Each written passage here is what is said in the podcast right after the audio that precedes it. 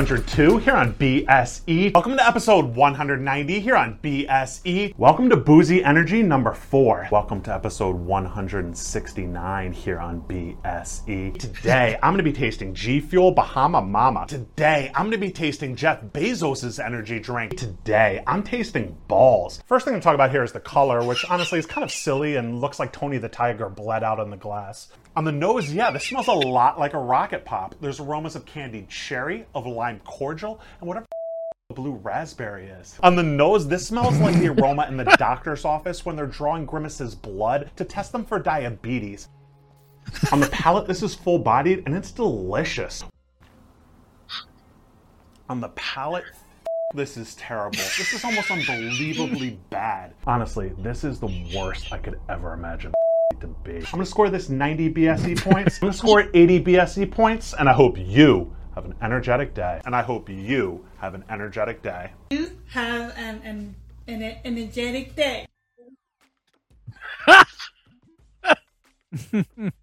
Everybody, welcome Matt, to another episode of Thirsty Thursday. What what were you going to say there?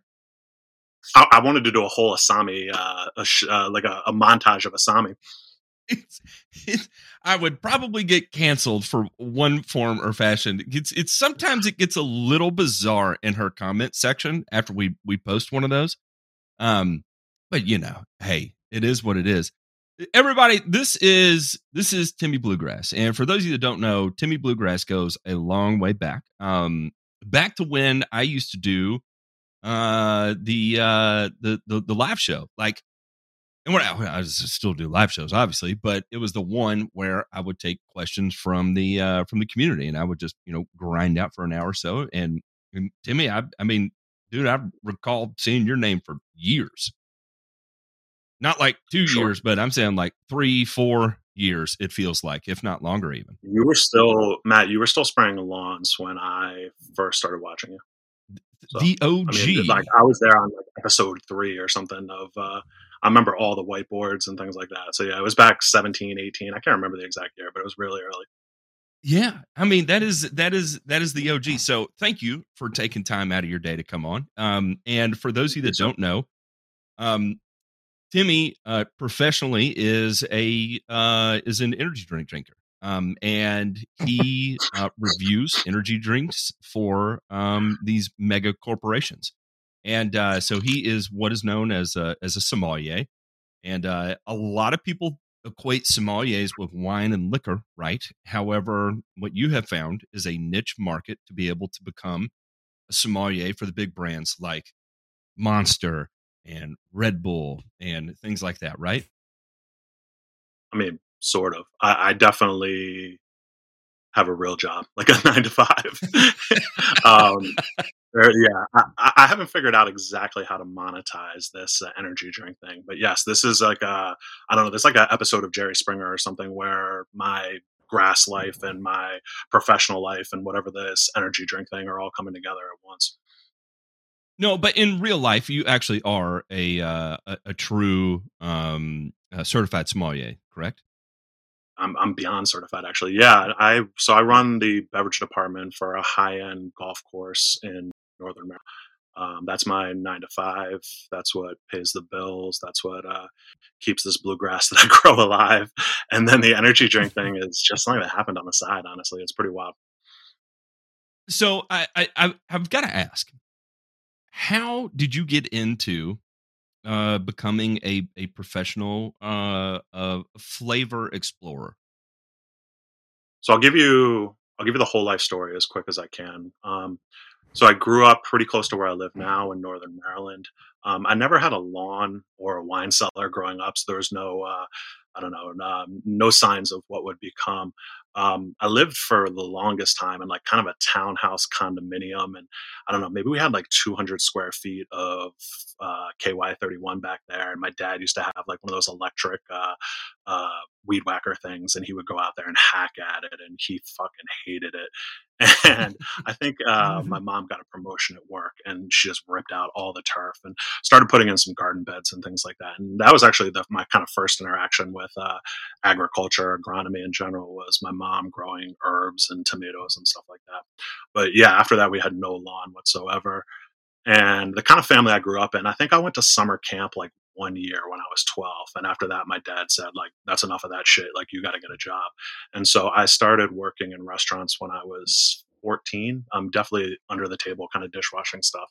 And they've never let me out. So I spent my whole life in this business. And I started I guess around the time I was 19, this is a good story actually. I was working at a restaurant as a barback, which for those who don't know is someone who like helps out the bartender. And one of the shifts that I worked was with this older woman. She was like 40, 45 or so. She was a manager at the restaurant, but she also did one shift on the bar. And I was again, probably 18, 19 at this. And she said, the only way that you can learn to work behind the bar is to taste every single product we have here. And so me and her just got wasted every single Monday for like months on end. Like this bar, it wasn't like, like a high end place or anything. It was kind of a neighborhood spot, but it had a pretty decent selection of stuff. And we literally tasted every single thing. And that was my first exposure to beverage. And uh, from there, it just kind of grew. And again, I've never left this industry. So I went to culinary school and then to college in upstate New York and started working as a sommelier soon after in Boston and New York and moved back to Maryland about 10 years ago. And that's kind of it. Yeah. Um, turf kind of came back in maybe, uh, I don't know, around the time I found you at 17, 18 or so. Well, we also have a professional bareback on the, uh, I mean, barback on the show. Um, and that that starts with Mr. Ryan DeMay here. And uh, sorry, oh. Ryan, we we jumped into this like real quick. Uh, everybody, we got we got Ryan DeMay and Ray Ito here. Talk to me, gentlemen. How are y'all? Oh, that Freudian doing slip? great. Is that a Freudian? Uh, too, too, many, too many. Bend over. I'll show you. Oh, I thought that was Brokeback. Did I get that wrong? no. No, I just see. I quoted. I quoted. I quoted a movie that, of course, you probably haven't seen. Christmas Vacation. I have seen. You tried to do the double, but it's been a long. You time. you tried to do the double entendre of bareback, right? And then I came back over the top of you with, as it did was it a Freudian slip, and I said, "Bend over and I'll show you." It's from Christmas Vacation. So that's how we got there. Now I'm doing well. I'm excited for this episode. It's uh it's somebody I will say this. No man crush, nothing like that, but I admire this gentleman. He he uh works hard at his real job. It's very clear that he has time for his uh little uh creative side deal like we do here and I appreciate that. And he's growing uh Ray a type of grass that not a lot of people have right now. And I'm curious to dig in on that and see how we can ruin it for them because we're just we're just living here until the next time we kill grass and then we'll just get back on the surfboard and paddle back out and find another wave right ray? You know about that. Pretty much pretty much. I mean uh that's like uh how everything goes is uh yeah it's not long before i'm turning another area into dirt myself Not long. That's why we love you. I mean, uh, so this morning's con- this morning's conversation, by the way, Demi, involved yes. soil fumigants. Oh God! what are yeah. you fumigating with? Well, one of my sod grower friends was asking me about the practicality of applying Basamid or Vapam to his sod Oof. beds. Oof. And I said, ah, if you asked me this prior to 2000, I would have told you go for it. Because prior to 2000, did you know that literally anybody could walk in and buy Basamid or Vapam and apply it according to you know, directions. You know what? This is a there's a very actually a very pertinent conversation too to our guest tonight because at some point, if ever in the future, that uh, well, what his friends call will I'll, I'll call him what his his very best friends call him, Timothy Bluegrass. If he ever needs to rid himself of, of this grass, he very well might need to fumigate. Ray, wouldn't you say? No, no. I can use Uh, Ray's favorite other herbicide, Di- Diquat, Because- Diquat for the win. Yeah, because uh, he he has uh, true or false. I mean, we're going to do a little bit of a spoiler. Is Mr. Timothy Bluegrass here has glyphosate resistant Kentucky bluegrass as his lawn. That is true. Ah. That is true. But I believe, Ray, that your favorite herbicide, uh, known as Red Cap uh, Roundup, could clear that up pretty quickly. Ooh. Actually, I, I not ha- it's not. I, in it's all seriousness, I think cap no, it's not the red cap uh, roundup that is my actual favorite. Uh, it's that concoction that uh, the lawn stripe showed me one time, and I said, "Please don't use that in your yard if you love your kids and dogs." Lord have mercy. No, What was that? Okay, Matt, Matt, uh, you remember that time that I was freaking out because he showed me that bottle that had that was a Spectracide product and it contained diquat, fluazifop, and dicamba in it. Oh yeah, I do remember that. I- wow. Yeah, yeah, and I was asking him, uh, why the hell do you have this? If it, if it know, comes from from Home Depot, you're in the clear, right? I mean, that's that's really all you got to look out for. Is what is what is the retail availability? Um, I like I like the Roundup Quick Pro, but if I uh, you know I saw I saw somebody mention um somebody mentioned Monument, and that would be that would be my go to. I would mix up Mhm. 15 grams to the acre, and I would go light it up, and you know Is you definitely can't scoops? plant anymore. It, is. It is. It's three scoops or Mhm. one of those. And um, Mhm. here's the thing, though: you would be limited on cool season establishment for a long period of time if you did that. So, uh, where if you did if you did go with Diquat, you would uh, you would be able to turn around pretty quickly. But all right, so Timmy, talk to us when you were going about turf grass selection. How did you end up on uh, the Kentucky Bluegrass Provista, the um, the Roundup tolerant, the glyphosate tolerant Kentucky Bluegrass?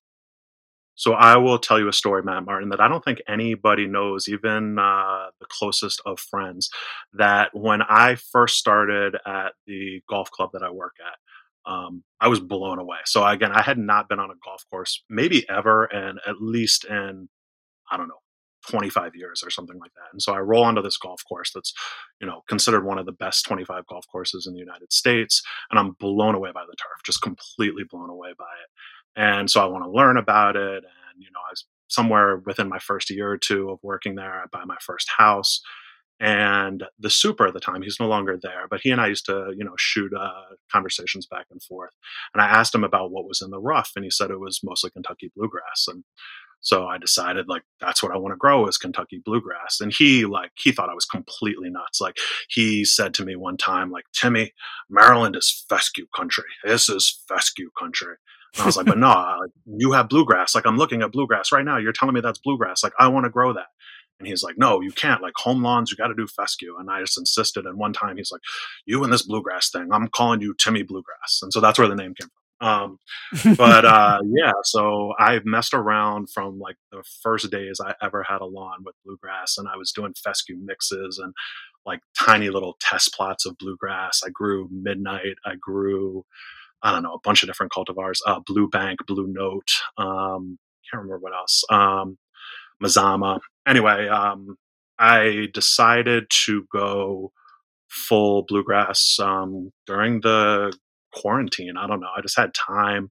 Um, work was slow. We were open, but work was slow, and uh, so I just said like, "F it, let's give it a shot." And so I renovated in fall of 2020 to um, Provista, and I guess I probably found out about Provista from uh, Allyn Hane um, when he started pushing the St. Augustine, and I think I went to their website, realized there was a um, a Kentucky bluegrass cultivar of the same thing. And I don't know, I just I, I, like things that are new, I guess. Like I got one of those Amazon Echo things like right out of the gate, even though like I'm sure Jeff Bezos is like listening to me and my wife, like, you know, uh, you know, have special times. but uh, I always just like things that are new. I love progress. I love technology. I love um, seeing new things. And so when I heard about Pro Vista, I was like, I want in on this. And I'm sure there's a million people watching who are going to want to know how I got it. And I literally just called them up and like I don't know. I mean, I talk to people for a living, so I kind of talk my way into it. I don't think that's possible these days. I don't even think they're selling seed anymore, but um, I think they want to keep it sod farm only. But um, yeah, that's basically it. There's no, I didn't have any magic tricks. I didn't do anything crazy. I just called them up and, uh, you know, ended up talking to some guy, and I guess I pitched him well enough that he decided to sell me um, 20 pounds of seed. Um, I'm not gonna lie. I kind of want a live action role play here, and you tried to convince me to sell you 20 pounds of Pro Vista seed. Do we have time to do So that? to be honest, Matt, like I basically just called and tried. So I was talking about. Like, I, um, I don't know. I started throwing around fungicide names because I'd messed with, you know, I realized really quickly in that um, Kentucky bluegrass in Maryland was a terrible idea. It still is a terrible idea, and we can get to that, I'm sure. But, um, you know, I, I, knew enough about turf grass, and I still don't know anywhere near what you guys know, but I knew enough at that point that I could, you know, I don't know. I was throwing around things like, uh, you know, Xemplar and I don't know, whatever else I was using at the time. Um, you know, uh, sorry, um, uh, and Azoxy and uh, Cleary's 336. And, you know, I made it clear to him that I had experience growing bluegrass, that I wasn't just yeah, some yeah, yeah, who, you know, saw something on YouTube, that I actually had done it. And, you know, I could, I named the other cultivars, you know, Midnight. I don't think I actually grew Blue Bank. I shouldn't have said that. Uh, Blue Note and uh, Mazama and uh, Midnight and the ones that I grown. And I don't know. I guess again, I, I, I, can speak confidently when I need to. So I guess that was it. I mean, I don't know if we can live role play it, but I basically just threw as many fancy sounding names around as I could until he was like, okay.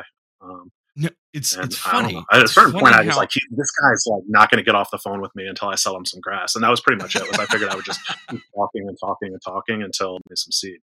And so he did, and he transferred me over to some lady, and they had it, and they had it, and uh, you know, it was in my, I don't know, it got here way before I needed it. Let's put it that way. It was it was in my house within three weeks. That's incredible. That is, that's incredible. That's the secret. I mean, that's the yeah, but I had no special connections. I have none. So I, again, I can't see the YouTube chat right now, but uh, I can't help anybody get it. I know a lot of people want it. Um, we can talk about why they don't want it, uh, RD, but um, that's a different story. Um, but yeah, I don't know. It just kind of happened like that, if you will, and uh, that, that, that was that. It, it's interesting this is interesting to me, Timmy, because normally, uh, what I see as far as the grass sales side of things is I see all the time people being sold stuff yeah. that they have no damned business having. Sure. Okay. They have no darn business having it. I mean, uh, and of course, the good part about that is because there's so much of that going around me, that's why I have a viable business. Because, of course, I'm in the situation of, hi, I just had $50,000 worth of sod installed and I have no stinking idea how to take care of it. I don't want it to die. Except Right. usually that's like a pallet and a half of sod. In Hawaii, right? It was the it was the in Ho- that was in the back of a three quarter ton Hawaii. pickup truck, Matt.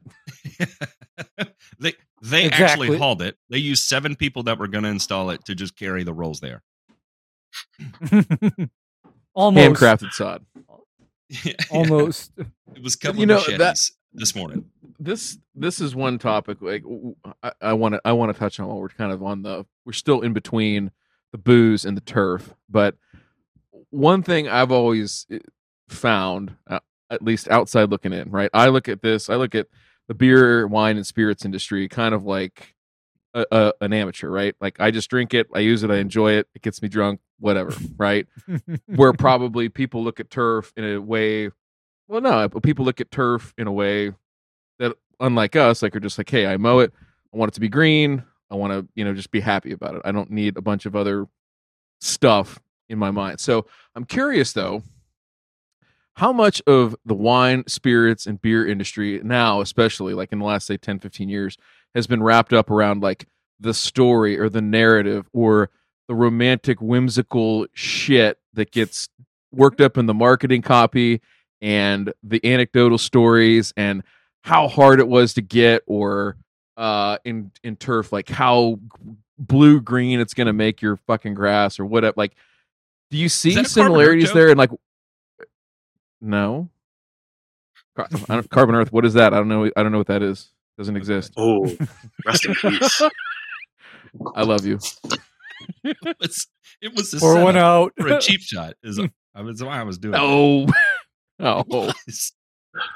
Um, to answer your question a lot. I mean, it's. I think it's been that way for a lot longer than ten or fifteen years. I mean, the high end stuff is sold on a story. Um, but honestly, I mean, that was one thing. I focus mainly on wine in my job, though I do a lot of spirits work too. Uh, we can talk bourbon and the after show if people want and whatnot. But um, um, the agro- the agronomic aspects of high end wine are super intense. I mean, it's as intense as you know Augusta National and things like that. I mean, you're looking at you know people with advanced degrees, and uh, you know you have you know four, sometimes five different people who are devoted to just simply ag- agronomic management and high end vineyards, and you know then a huge vineyard crew and. Um, you know, it's it's a really ag heavy thing. I mean, especially in the modern era. So, um, but yeah, I mean, in terms of the story and all that kind of stuff with wine and spirits and rarity, I mean, when you get into especially like high end bourbons and stuff like that, it's all based on rarity and it's all based on some bullshit story about some guy who, you know, lived 100 years ago and, you know,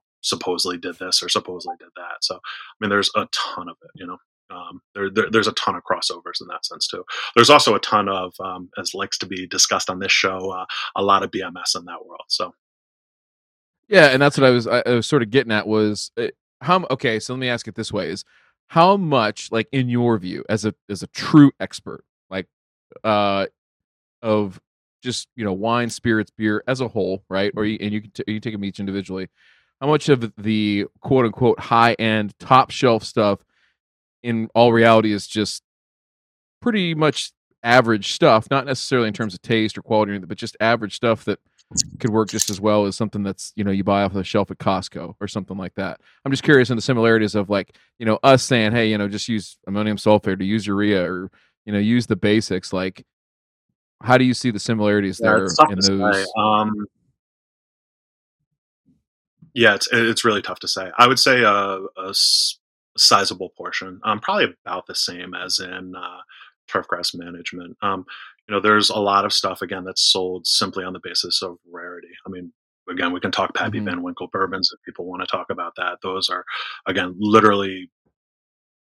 I mean, not that they're not good products, but that the reason they Yeah. get the prices that they do is because they're rare. Period. Full Yeah. stop. You know, again, that doesn't mean, and that's where things get complicated. It's why I stumbled on your question. It's not that um, they're not good products, but the reason that they command the prices that they do is simply, you know, scarcity in the marketplace, and that's true for high-end beer, high-end wine, etc. And frankly, people's belief in quality is oftentimes uh, connotative of um, um, how rare something is. So literally and you'll see that in the marketplace where when supply of a certain product goes up people's actual belief in its quality goes down which is pretty crazy to think about but that's absolutely true in the world of uh, spirits in particular You hear that matt next idea for singapore single barrel fertilizer you heard it here first ladies go. and gentlemen you, You heard it here Yeah, first. exactly. Fresh with some story about it and you know yep yep but then you can just water I mean, old you old old Grampy Mart old Grampy Martin down there in Mississippi. He thought, man, I'm gonna, I'm am ain't I- gonna put this in a I, I'm gonna put this in a bag. I'm gonna put it in a barrel. ahead of the curve here. RD, I'm ahead of the curve here. I actually have an original bag of carbon earth, uh, carbon X, I should say, with humic acid and kelp. I'm selling that for anybody on YouTube for $49.99 per pound. It is No, no, original. no, no, It's no, been no. in He's No, this is he's the real draw. Deal. This is not. There's no I would peptides buy here, it sir. No burn it. peptides. he's gonna draw a a nude pencil drawing of Matt and put it in there, and he's gonna sell the whole thing as an NFT. Million dollars Oh, right there. God. Split that with me. I'm full of ideas Uh, tonight. I'm full of ideas. Oh, yeah. The, the You are. NFT I thing mean, is, that's I mean, it's just it's all win, no lose there. Listen, my go wrong with favorite comment I got related to to that whole thing right there was uh, there was somebody who said, um, "This guy, eh, this guy was mowing yards last year, and this year he's making fertilizer in his kitchen sink." And I was like, What? "That guy right there." and This is, this is when when the Carbon products came out. He was like, he was mowing Oh. grass last year, and this year he's making fertilizer in his kitchen sink. And I was, you know what bothered me about that whole thing? It wasn't the kitchen sink thing. It was the fact that he accused me of mowing lawns for a living. I was so put off by that. I was like, this guy. Everyone knows you don't understand mow grass, man. Like everyone don't knows that. Mow grass. I hate exactly. mowing How grass. they? I mean, that that has got to be like the top ten most triggering moments. Is uh, Matt mowing grass? Well, gee, I mean, I sympathize with you because do you know what will put me into orbit, Matt? What's that? If someone conflates me with a landscaper, Ooh. that'll, that'll put me into orbit. Four, four letter word. That's like if Landscaper. uh, you know, uh, Ray. that- This is like if the uh, you know the beverage rep came in and told Timothy that uh, he had to put Keystone on tap. You know, he would have to be like, "Listen, guy, listen, listen. no. we Yeah. We don't do that, and I don't do that." You remember at I've got some Goodwood people in the Brewery when they had the uh, they had the tap of uh, of Bud Light, and when you went to it and poured beer out of the tap, water came out, and that was like that was their joke. Did you did you see that Where was Mhm. this? at Goodwood Brewery? Oh, I saw that. I I saw that. I thought that was funny. oh yeah, yeah, yeah. I did. It was in the front of the place and up there. Yeah. I remember it was up Yeah. by, yeah, by the restroom there. Yep. Yeah. Good old Goodwood. Well, yeah, that'll be uh, have to be another stop. We'll have to get Timmy out, out, break him free for uh next year's get together. He was sorely missed at that one. Mm. So, all right. So back to grass here. All right. So using your cunning powers of persuasion and uh, a great phone voice, clearly. I mean, a great phone voice. Anybody who's listened, anybody who's listened to BSE knows this guy's got a wonderful phone voice. Uh, you talk him out of the, the grass. Tell us about like the prep, the the mindset, the timing, all that kind of stuff. Of and what were you going from? Like it was just like all those different bluegrasses you had that you were just testing out. That was just the whole yard, or that was just like the side piece. No, the- that was mainly in the back. Yeah, that was mainly in the back. Um, I had mostly tall fescue. Um, I don't know the same cultivars that probably everyone was watching. This uses um, fourth millennium. Um, I still actually we can talk a little bit about this. I have some fescue that grows in uh, essentially deep shade. Um, I have about 300 square feet in this area I call the hill. It's a super steep hill. You can barely walk up it. Uh, I can barely get a mower across it. It's so steep. And uh, yeah, that's it. Um, you can see how small that is. Uh, um, maybe 330 square feet there, and that's um, rebounder. That is. Um, Excuse me. That's mainly rowdy with rebounder, uh, a little bit of fourth millennium, and um, what else is in there? Maybe some titanium uh, 2LS or something like that. So anyway, I had basically the same cultivars in different mixes all over the place, and I had some in bluegrass. I don't know. It was just kind of a hodgepodge uh, of experiments and things like that all over the place. But the front, um, which is behind where this picture is taken from, was mainly fescue. Um, so the reno process was crazy. Um, I've renoed a bunch of times. I mean, I'm not Ryan Knorr, but I'd done a bunch as I did these experiments along the way. Um, and this one went really, really badly. Um, my dog passed away right at the beginning of it, which was horrible. Oh, I was super busy with work, Oh, and also in the very front. I'm sure we'll see some pictures of it soon. And this is where Matt. I think I was asking you questions every single week during the live show about this. I took down a 35 foot Bradford pear tree, and uh, I'm sure I've talked about Oh, this God. with uh, some of you before. But I, they they quoted me like I asked them how much to remove the roots, and they said something like three thousand dollars, and I was like, that's ridiculous. Like I, I, I'm going to do that myself. And so I bought like a sawzall and like one of those big iron like crowbar things that's like six feet tall from Home Depot and I think I spent three hours a day for like three weeks straight, like 21 straight days out there digging out roots.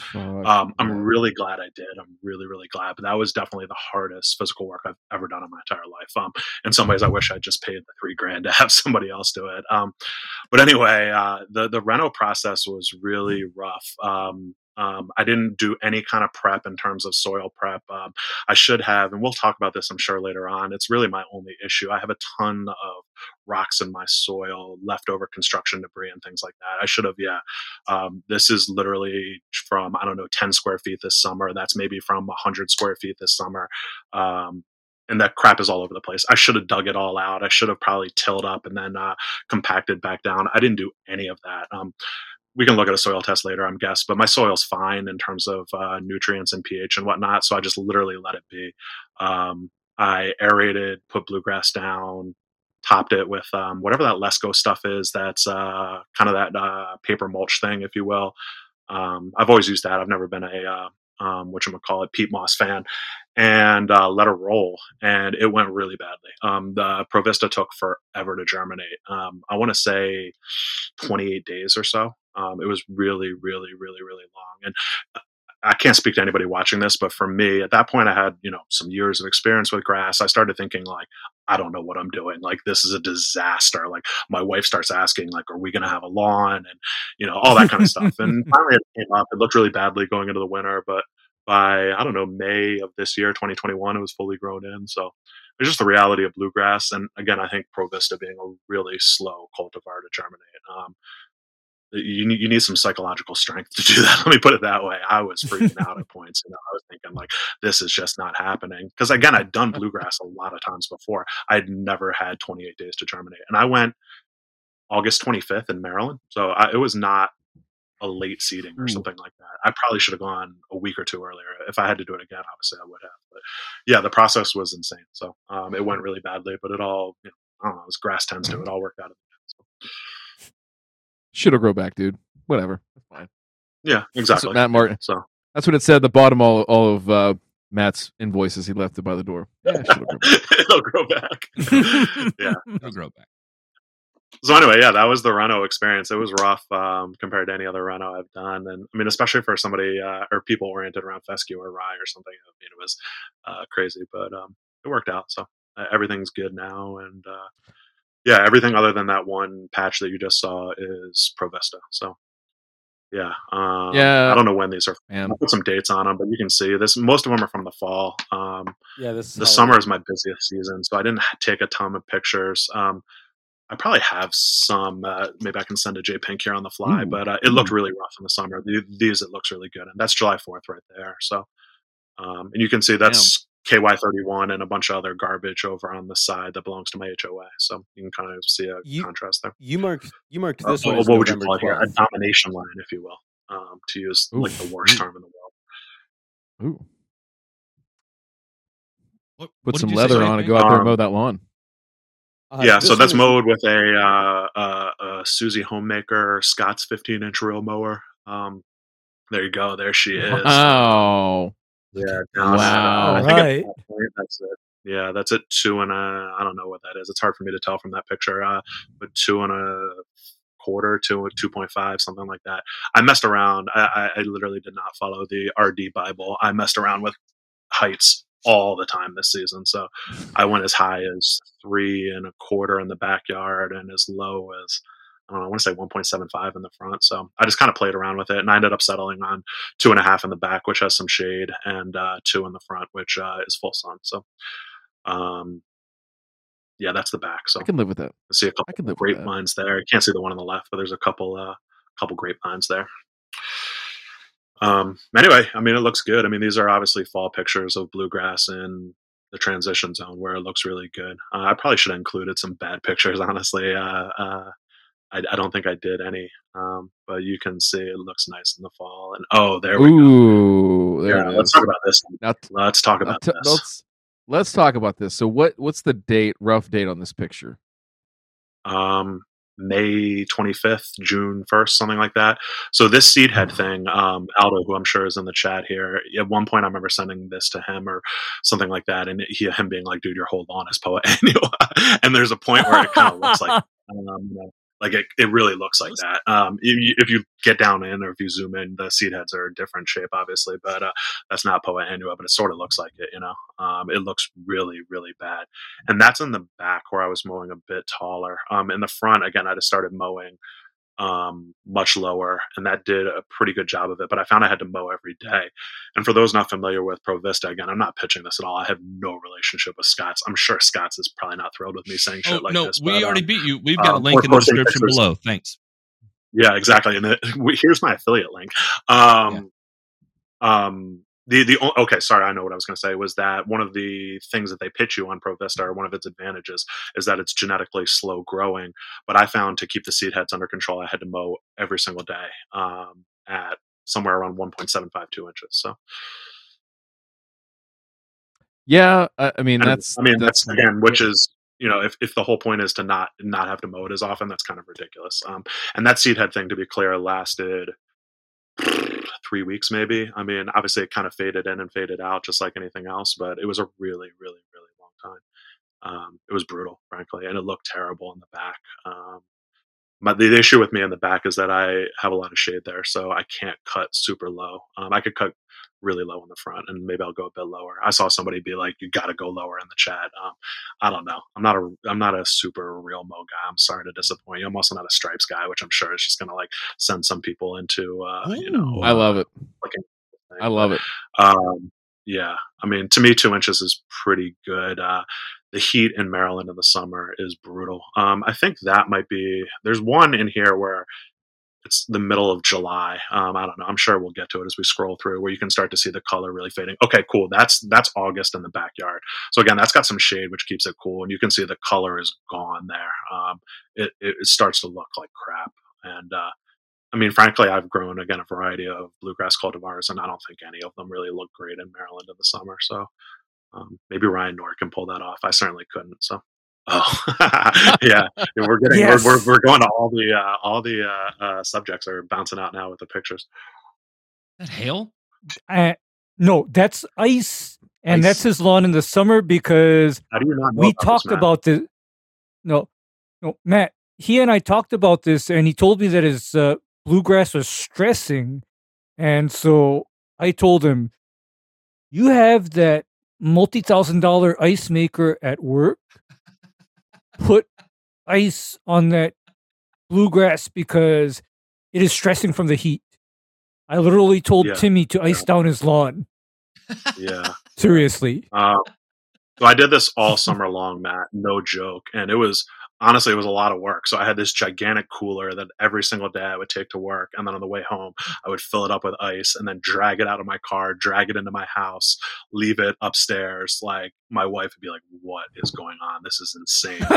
and then when I left This for work every day, I would take it out and li- I mean, there's no way, at least for me as a homeowner, to spread ice. I don't know if uh, RD has a uh, professional ice spreader in his arsenal, but um, I was just literally taking like a, uh quart container and tossing ice all over the place. Like, uh, you know, it was insane. Um, I don't know how much it helped. So that's the uh, question. Uh, and I talked about this with a bunch of people. I don't know that. Let's put it this way: especially in the heat of summer in July, the ice was gone within 20 minutes. So um, obviously, within the uh, canopy, it's cooling things down. There's no way that it couldn't. Did it last long enough to be worth all of the effort? Like I, don't know. Um, I'm not really sure to be 100 percent honest with you. So um, it was certainly an interesting experiment, and it made for amazing pictures like that. Um, it definitely made the neighborhood think that I was even more insane than they already think I'm insane. So um, yeah, I mean, it was like that every single day. So.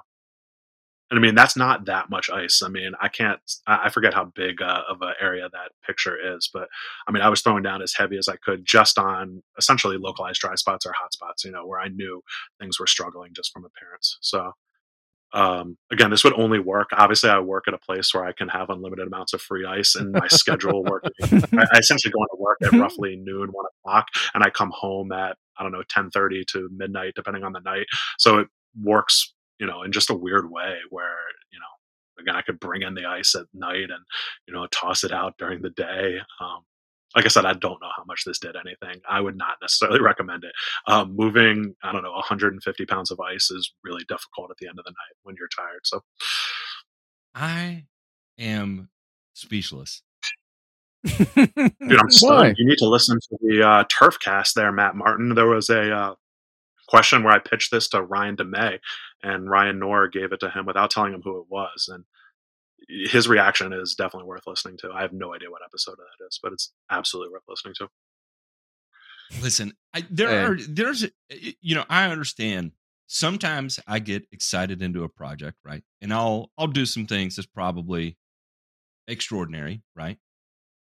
But I will tell you, maybe it's how jaded I've become over over my years in this industry. There is not a circumstance, a dollar amount, a customer relationship that is worth salvaging to me that I would tote ice and apply it to a property. And I think that's why I've run out of words here because You I you say that. You it. say that. But there's somebody, listen, there's somebody out there. Maybe we know maybe we don't. But you know what? Somebody out there is going to see this video and they're going to be Who's like, you know it? what? No, they're going to, no, no, no, no, no, no, no. They're going to monetize it and say, listen, gonna- I'm going to send you slow release water. I was going to say James uh, LW50 in the chat has already, uh, you know, I, he Yeah. better be taking the trademark on that. You know, slow release water. It's, it's, yeah. you can Brought go down to by the gas station and and we'll get you know brought to you by the fine folks at hydrogen and oxygen exactly. Dihydrogen Mhm. monoxide links in the description below. Uh, Exactly. that- I Here's mean, my affiliate you- for slow release water. The Hydretain so- company, they should be all over this, you know, uh, whoever that is. I'm Eco so gel or impressed at your level of uh of, of commitment. Um I don't I don't know. I'm, I'm stunned. I'm speechless. I mean, making bluegrass work for me has been really difficult, and I went all in on it. So I figured, like, I mean, when you're all in, you're all in. And yeah, yeah. Plus, I mean, this kind of this kind of speaks to just my ethos, if you will, and that I love new ideas and coming up with crazy stuff. And this was actually where I bought. I mean, I'm sure Ray said this too, but where I initially, at least in my mind, have the idea from was an episode of the Turfcast where Ryan Knorr was saying to Ryan DeMay here that he had at one point talked about this and it was a big joke and things like that. And so that put it in my head like, could I actually do this? You know, Uh, to be clear, also, I don't think that we've said this so far to everyone listening, but my lawn is only 3,000 square feet. And the area that gets really brutally stressed is, I don't know, maybe 800 square feet. So, um, and I chose the worst of that 800 square feet. Because to be clear, 150 pounds of ice does not get you very far at all. I mean, if you were to have a, I don't know, a 10,000 square foot lawn, you would need thousands of pounds of ice, which, I mean, honestly, even a professional machine is not going to make in 24 hours. So you would need some like really souped up, like stadium level ice machine. Let, let me put it this way: there's, you know, th- this could only work for me in this situation, and maybe a couple other people with really small lawns who are growing the wrong grass in the wrong place. Could you imagine Timmy at the end of the night going by all the restaurants, kicking in the oh, back Oh, yeah. door, stealing all their ice, Exactly. having a truck bed full of coolers just packed to the brim. It's all over the news that someone is breaking into restaurants, only taking the ice. Nothing damaged, just took the ice. Cleaned the lines while he was actually there. The oddest criminal that Yeah, has ever existed. So my neighbor is actually a nurse, and I didn't do this, but I actually considered asking her if she could like bring some home, some extras. But she's kind of I don't know. She's in like her No, no, no, no, no, you- like you know you just you know you get you get whatever extra ice the uh the transplant organs are packed in that day and you just tell her hey just, just go ahead and bring this yeah mean a little bit of liver juice, that's no big deal so yeah, there's probably fine some anywhere. Any iodine? probably probably a little a little amino acids in there ray something you know Yeah. there's some protein some new some Well, that, nitrogen that's in the there next level of this business concept, Ryan, is that you just add in, I don't know, potassium and I don't know whatever else is good to you know put on What- the lawn in the middle of the summer. You know, uh, we have to watch Wasn't YouTube that- wasn't find that a- out. wasn't that a big thing like 10 years ago in the in the beverage industry craft ice wasn't that a thing like you can get like Artisanal water. Icelandic like Icelandic ice, or you can get whatever. Like I don't even fucking know. Finger I don't remember I that no honestly, idea. but I would not be surprised. I mean, what you can literally get look. now, this Matt, Matt Matt Martin, if you don't know this, this will blow you away. Is that again? They sell um, the whole bourbon industry is predicated on um, the idea that um, um, hard water is repurposed, or let's put it this way, is used in a euphemistic sense as limestone rich water, and you can literally buy what's called whiskey water, which is just hard water that you're supposed to use with your whiskey Oh yeah, and they'll charge you like three or four dollars a bottle for that. You can buy it on Amazon right now for Well, ridiculous shit, amounts well, of shit. money. Once again, I limestone mean- rich water. That's hard water. This isn't like spring water or anything like that. It's just literally hard water that they have marketed as being for whiskey. So Well, Jesus Christ, uh, Timmy. uh, most of the water here in Hawaii, the tap water, can be classified as mineral water. oh, Because of go. all of the- Right, I mean, you're halfway to a No, because of because of all of the silica, magnesium, and calcium dissolved in the water.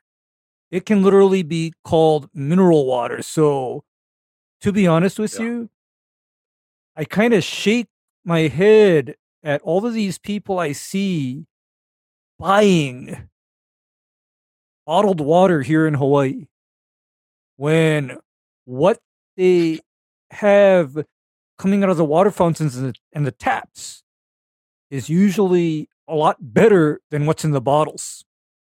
For Right. seriously, I was going to ask who who here, who here among the panel has ever bought a bottle of Fiji water? oh yeah. Just just me and DeMay. Fiji. Why would you buy that? I don't know, but I was in I Hawaii. I was in Hawaii, and it, it was cheap. Oh. I mean, yeah, in It's- Hawaii, I guess yeah. it makes a little more sense, sort of. I mean, You, there, there. Have you have you seen the bottles of Fiji water at the gas stations, or is that only a thing down here? Is it Fuji? Maybe it's no, Fuji. no, it's here too. is it Fiji, Fiji water. It is Yeah, Fiji. it's the Fiji water. With an I, yeah, with an I. It's probably because it'll burn a hole in your in your pocket, but I could. I'm t- it tastes it tastes different. Hell yeah. You can, I mean, this is way off the subject. Uh, if anything, it would be for the after show. But you can make. I think this is where Ray was headed too. Is that you can make any mineral water you want. You can literally just Google the mineral content, and then you can buy those. You know, whatever it is, magnesium salt or whatever you want, and then just literally add it to your water, and it'll taste identical. So if you have a particular favorite water, you can look up on Google what the mineral content of it is, and then buy those things, and you can make you know millions of gallons for you know the price of what you pay for a case of that water. So. Well, Everyone go- in well, the chat goodness, is going there's, nuts right there's a thing. I mean, you can have carbon off water, Martin. I mean, you can, you know, peptide rich water. Yeah, I mean, this is what we're talking about. You know, Oh, I mean, Yeah, my wife goodness- does this peptide thing. I'm sure other people's Yeah. wives do here too. Yeah, peptide water. It's the new thing. We're just launching business concepts left and right here, sir.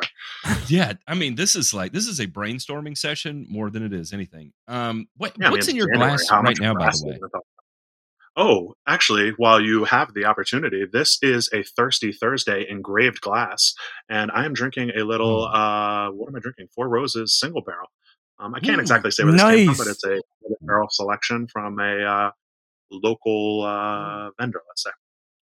nice, if very I nice. recall- But this is an correctly- glass. This is sommelier approved. Uh, I, I'm sure you can at JPink and find out how to buy one yourself. If, if there's any left, I don't know. That was a limited run. Um, uh, Ray, was oh, that never mind. if I recall correctly, was that Four Roses single barrel that I was drinking in uh in Louisville that night? That on the night, if you know what I'm talking about. yes, yes, me, that was that would be that was, what that was. was, that was Yeah. four roses, and uh, if I'm not mistaken, uh, I actually sampled some too, and it was pretty good. It was tasty. It was. It, It was I liked good. The Four It was good. single barrel. Well, Roses at the It was good, and- excellent. It's Yeah, relatively it's affordable. uh, because honestly, that was uh, I told you, Matt. Uh, if I'm in Louisville and Tennessee, I'm not going to leave uh, without sampling some of the local products. and we did. we sure as hell did. Matt, Uh, there are yes? five whiskey glasses left. I just looked. Oh, there we go. There we go. On the limited Mm. release, we have five engraved Thirsty Thursday uh, whiskey glasses left uh, for a limited time. Uh, you can head over to the grass Sommelier approved. forward slash shop, and it is sommelier approved. And uh, and there we go. Um, so talk to me about. I want to know. Uh, give me the early success stories with the uh, with the bluegrass where you felt like I got this. Everything is going good in the world. My wife approves of everything I'm doing. Um, tell me about those days. Um, I mean, I don't know. That was probably it started in May, and um, we can actually. This is the opposite of what you wanted to, uh, or what you just asked about. But I made a crucial mistake only on part of the lawn at the end of July. Um, we can get back to that in a second, but that was really my only mistake of the year, and it was a pretty brutal one. But um, other than that, it recovered by September. What I do each September is I um, essentially use one of those kind of Susie homemaker hand aerator things, and I just bounce around the yard. And whenever I hit a rock, I take one of those uh, aeration uh, things that you put um, when you're marking sprinklers, and I throw that in the ground, and then come back, dig the rock up, and try and put the turf back as best I can. I end up ripping up the turf, um, which is one reason I like bluegrass because it'll obviously fill in for me without overseeding but um, yeah, I mean, by September, after that process, the lawn was singing. It was singing from probably May until mid July, and that's when the heat really hits here in Maryland. And um, to be honest, I, I don't know that um, as a homeowner on native soil that I could do a lot better than I'm doing. I'm sure somebody could. Again, I'm sure Ryan Knorr, somebody he's doing ryegrass when it's you know six thousand degrees outside his house and whatnot. But at least for me, um, and also to be clear, the summer is the worst time of the year for me in terms of having time to spend on the lawn. It's the busiest time of the year at work, as uh, one might expect.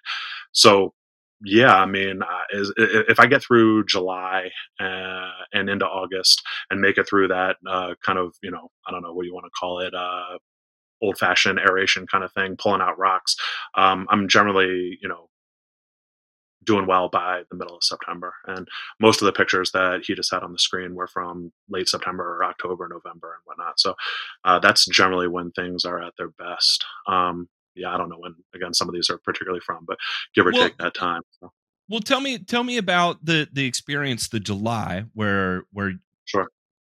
How catastrophic. Yeah, so I did not use a pre-emergent. Um, whether you should or should not with Provista, we can get into that actually if you'd like. I'm sure RD Sure. might have some thoughts there, but um, I did not um, for a couple reasons. One is that I've always tried to maximize root growth um, at essentially at the, at the cost of anything else, just so that I can make it through the summer with bluegrass.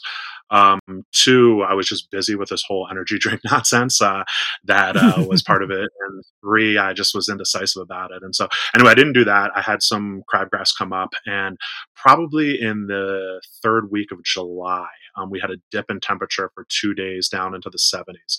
And I thought it would be smart to spray a full rate of mezzo with some uh, iron and a uh, uh, MSO.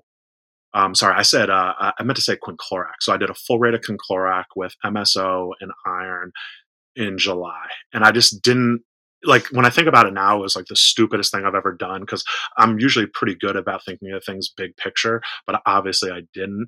And um, the grass was super stressed, and it just literally all turned to like it looked like like the Popeye spinach or something like that. You know, um, it just turned spinach brown green and just looked terrible. I don't think I sent JPEG a picture. I probably should have. Again, I have no. Uh, I don't claim to be the greatest or anything like that. I'm happy to show ugly pictures, but I don't think there is one here. So anyway, um, yeah, it looked really, really. And uh, I only did uh, part of the front with it where the crabgrass had really come in. The back gets enough shade, honestly, that I had almost no crabgrass um, coming in without pre-emergent. But the front got some. And again, I was basically just hand pulling it or uh, painting it with glyphosate. Um, I didn't do a full glyphosate spray at all. Um, until the fall, actually, but um, I was kind of spraying here and there, and yeah, and I did that uh, Clorox thing, which was a really, really stupid idea. So again, everything came back. I mean, it's grass, you know, it always comes back, but uh, it looked really bad for almost a month. Um, the whole of uh, end of July into the end of August, because we were at 95 degrees all the way through um, uh, the end of August here in Maryland this summer, at least. Yeah, that's brutal. That's a brutal time of year, and uh, and you know, adding MSO to anything that time of year, especially on cool season grass, is always going to be uh, color changing at the least. Uh, I think what I was that thinking was I was like, oh, it's below 85 degrees, so I'm good to go. And obviously, again, like you don't need to know that much. It was a really stupid decision. Like I, like it, you just got to think about the life in context. And I'm always, again, I'm really good about that, but uh, I definitely wasn't in that decision. It was one of those spur of the moment decisions that after I did, I was like, oh, this was a bad idea. And sure enough, it was a really, really bad idea. But again, it was only part of the lawn, and it came back. Everything's fine. So.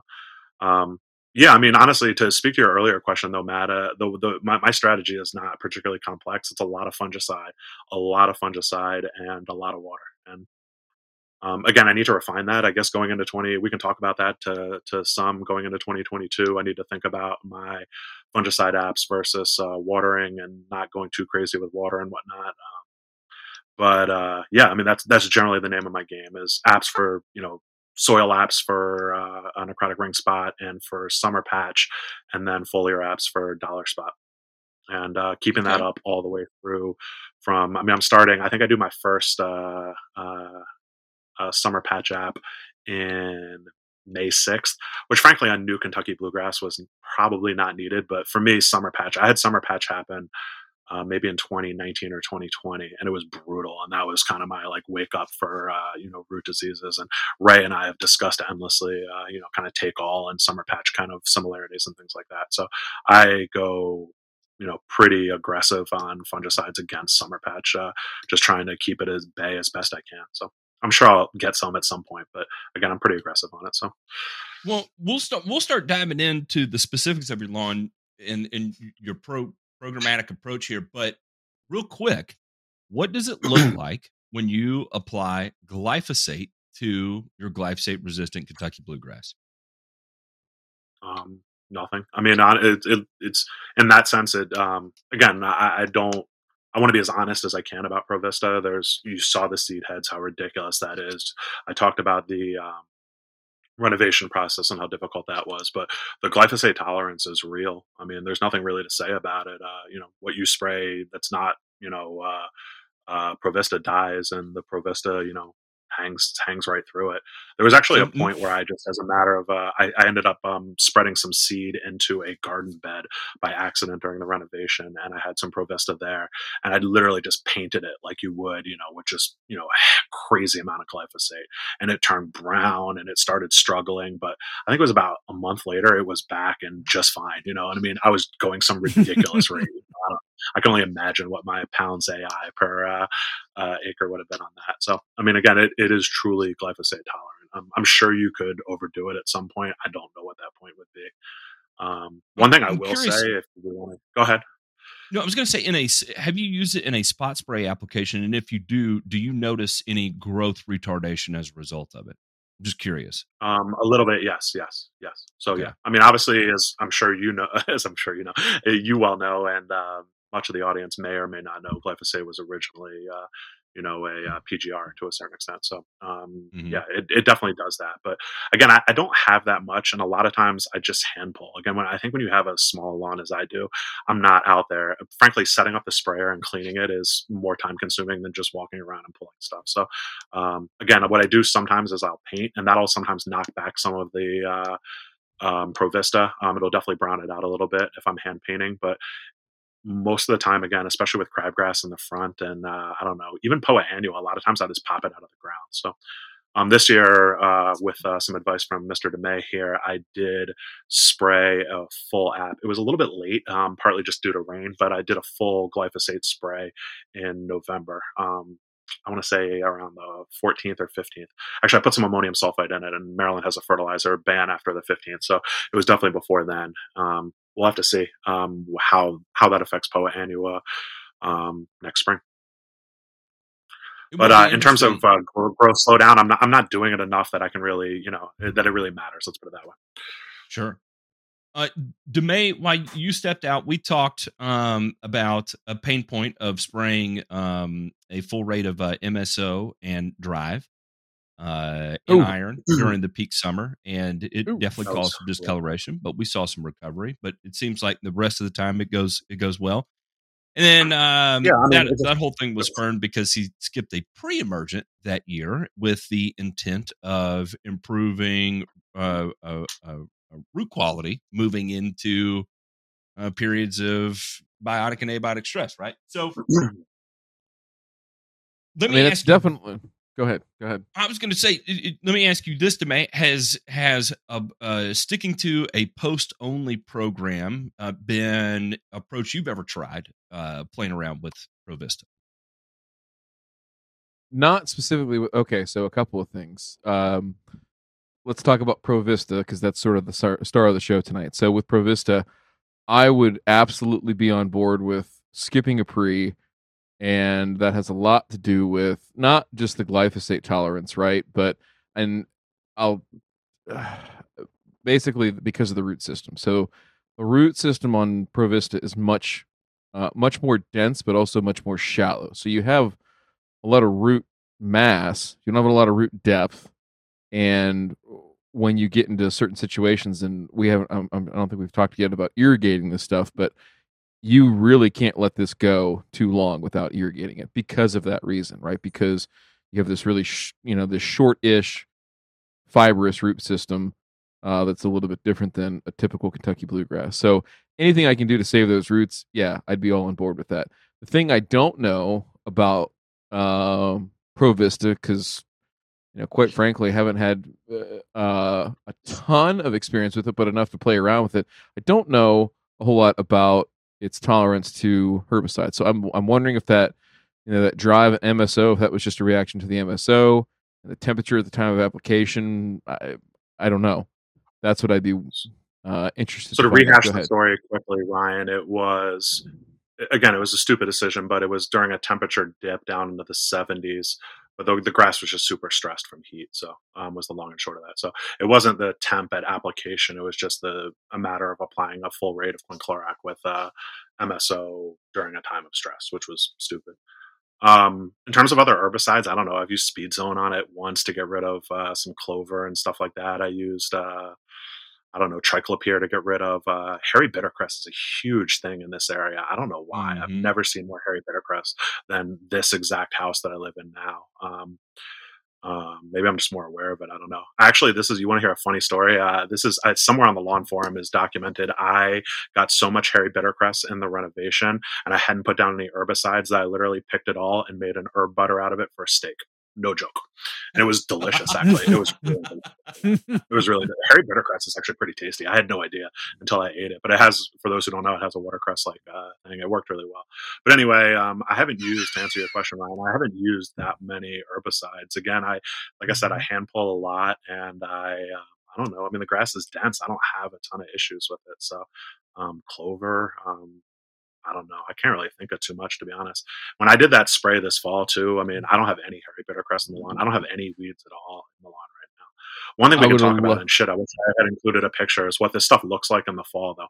I mean, when in sorry, in the winter when it's dormant, it looks like Bermuda. I mean, it looks really, really, really. Um, that was one thing I think you might notice, Matt. I know Ryan and uh, Ray do that. I, I painted the entire front, so uh, um, it looks better there. That's one reason I don't have a picture of it is that uh, most of it's painted. In the backyard, I didn't take a picture, but the backyard looks like dormant Bermuda. Um, for those who want to see, good. I think I have a picture somewhere that I can find. Um, also, Ryan DeMay posted somewhere a picture of a sod farm. Um, the stuff does not look like grass in the winter. It looks dead. I mean, my wife literally sometimes is like, "Is the lawn coming back?" Yeah, don't worry, it's cool. You know, it looks dead. So it looks really, really, really, really bad. Um, that is interesting part of to the me. game. Yeah, I'm gonna find. When does that got. The- start? Like, what is the what is the the the temperature catalyst, or is it a snow event? What what escalates that dormant period? below freezing for multiple nights. I mean, again, just to be clear for everyone watching this, uh, I'm speaking only to my own experience here. Uh, I am not a Provista expert. I have no connections to Scotts anymore, so I can't speak to anybody but myself. But for me, um, first year I had almost no issues in the backyard. The front, where there's a lot of wind, uh, which I'm convinced is impactful there, um, it was yeah probably in mid December. Um, this year it was late November, so.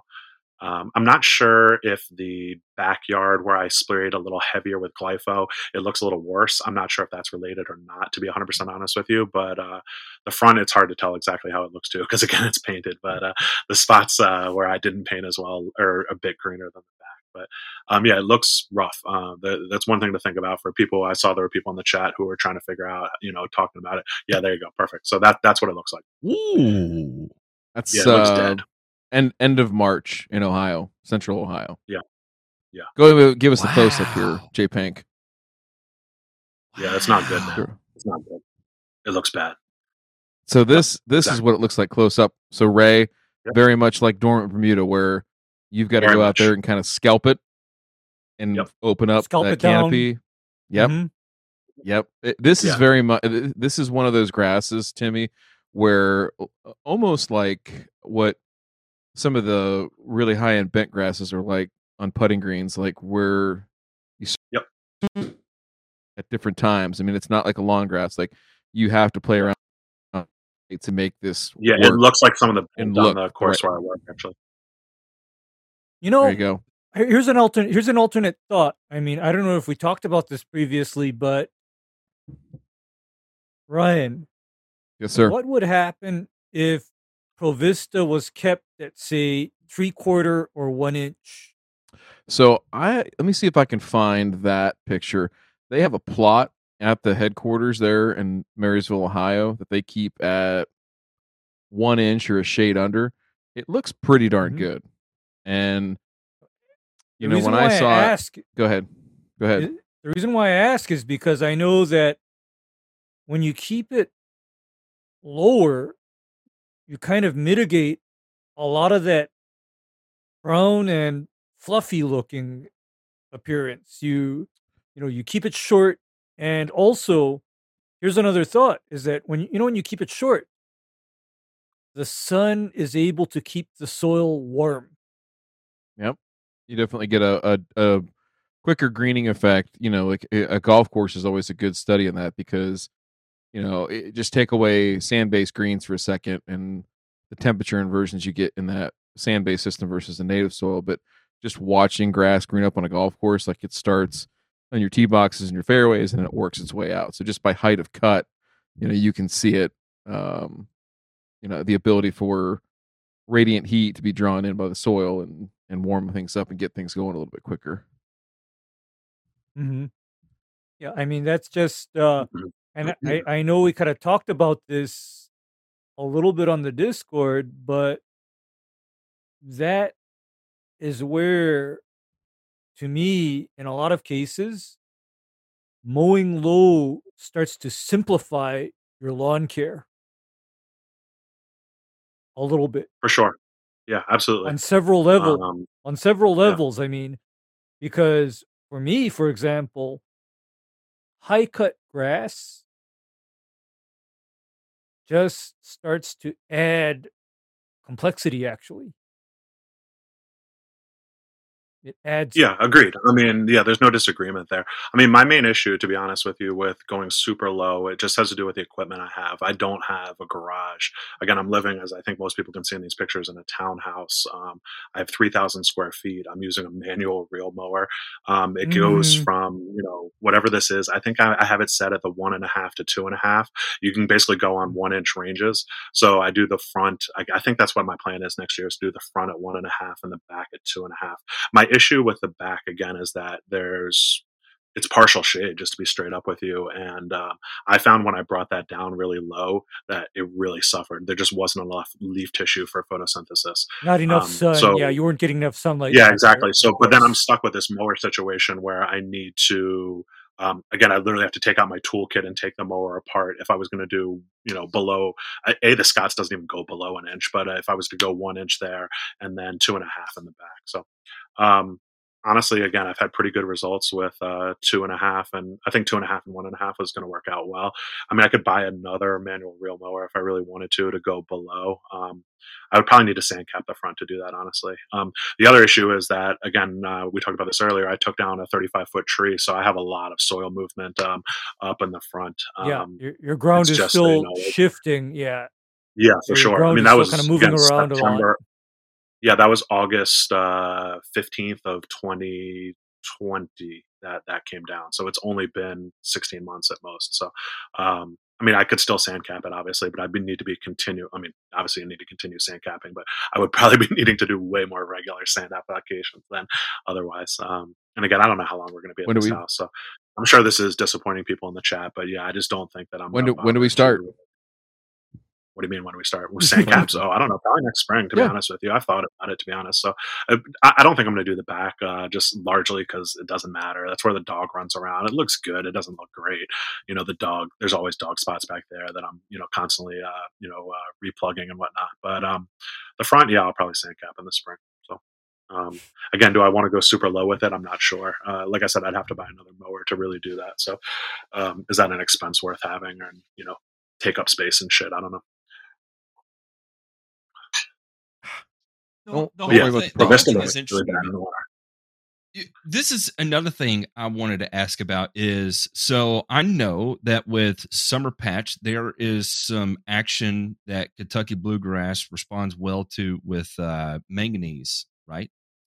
And uh, a, a soluble manganese source. I'm not talking about manganese oxide. I'm talking about uh, like Oh.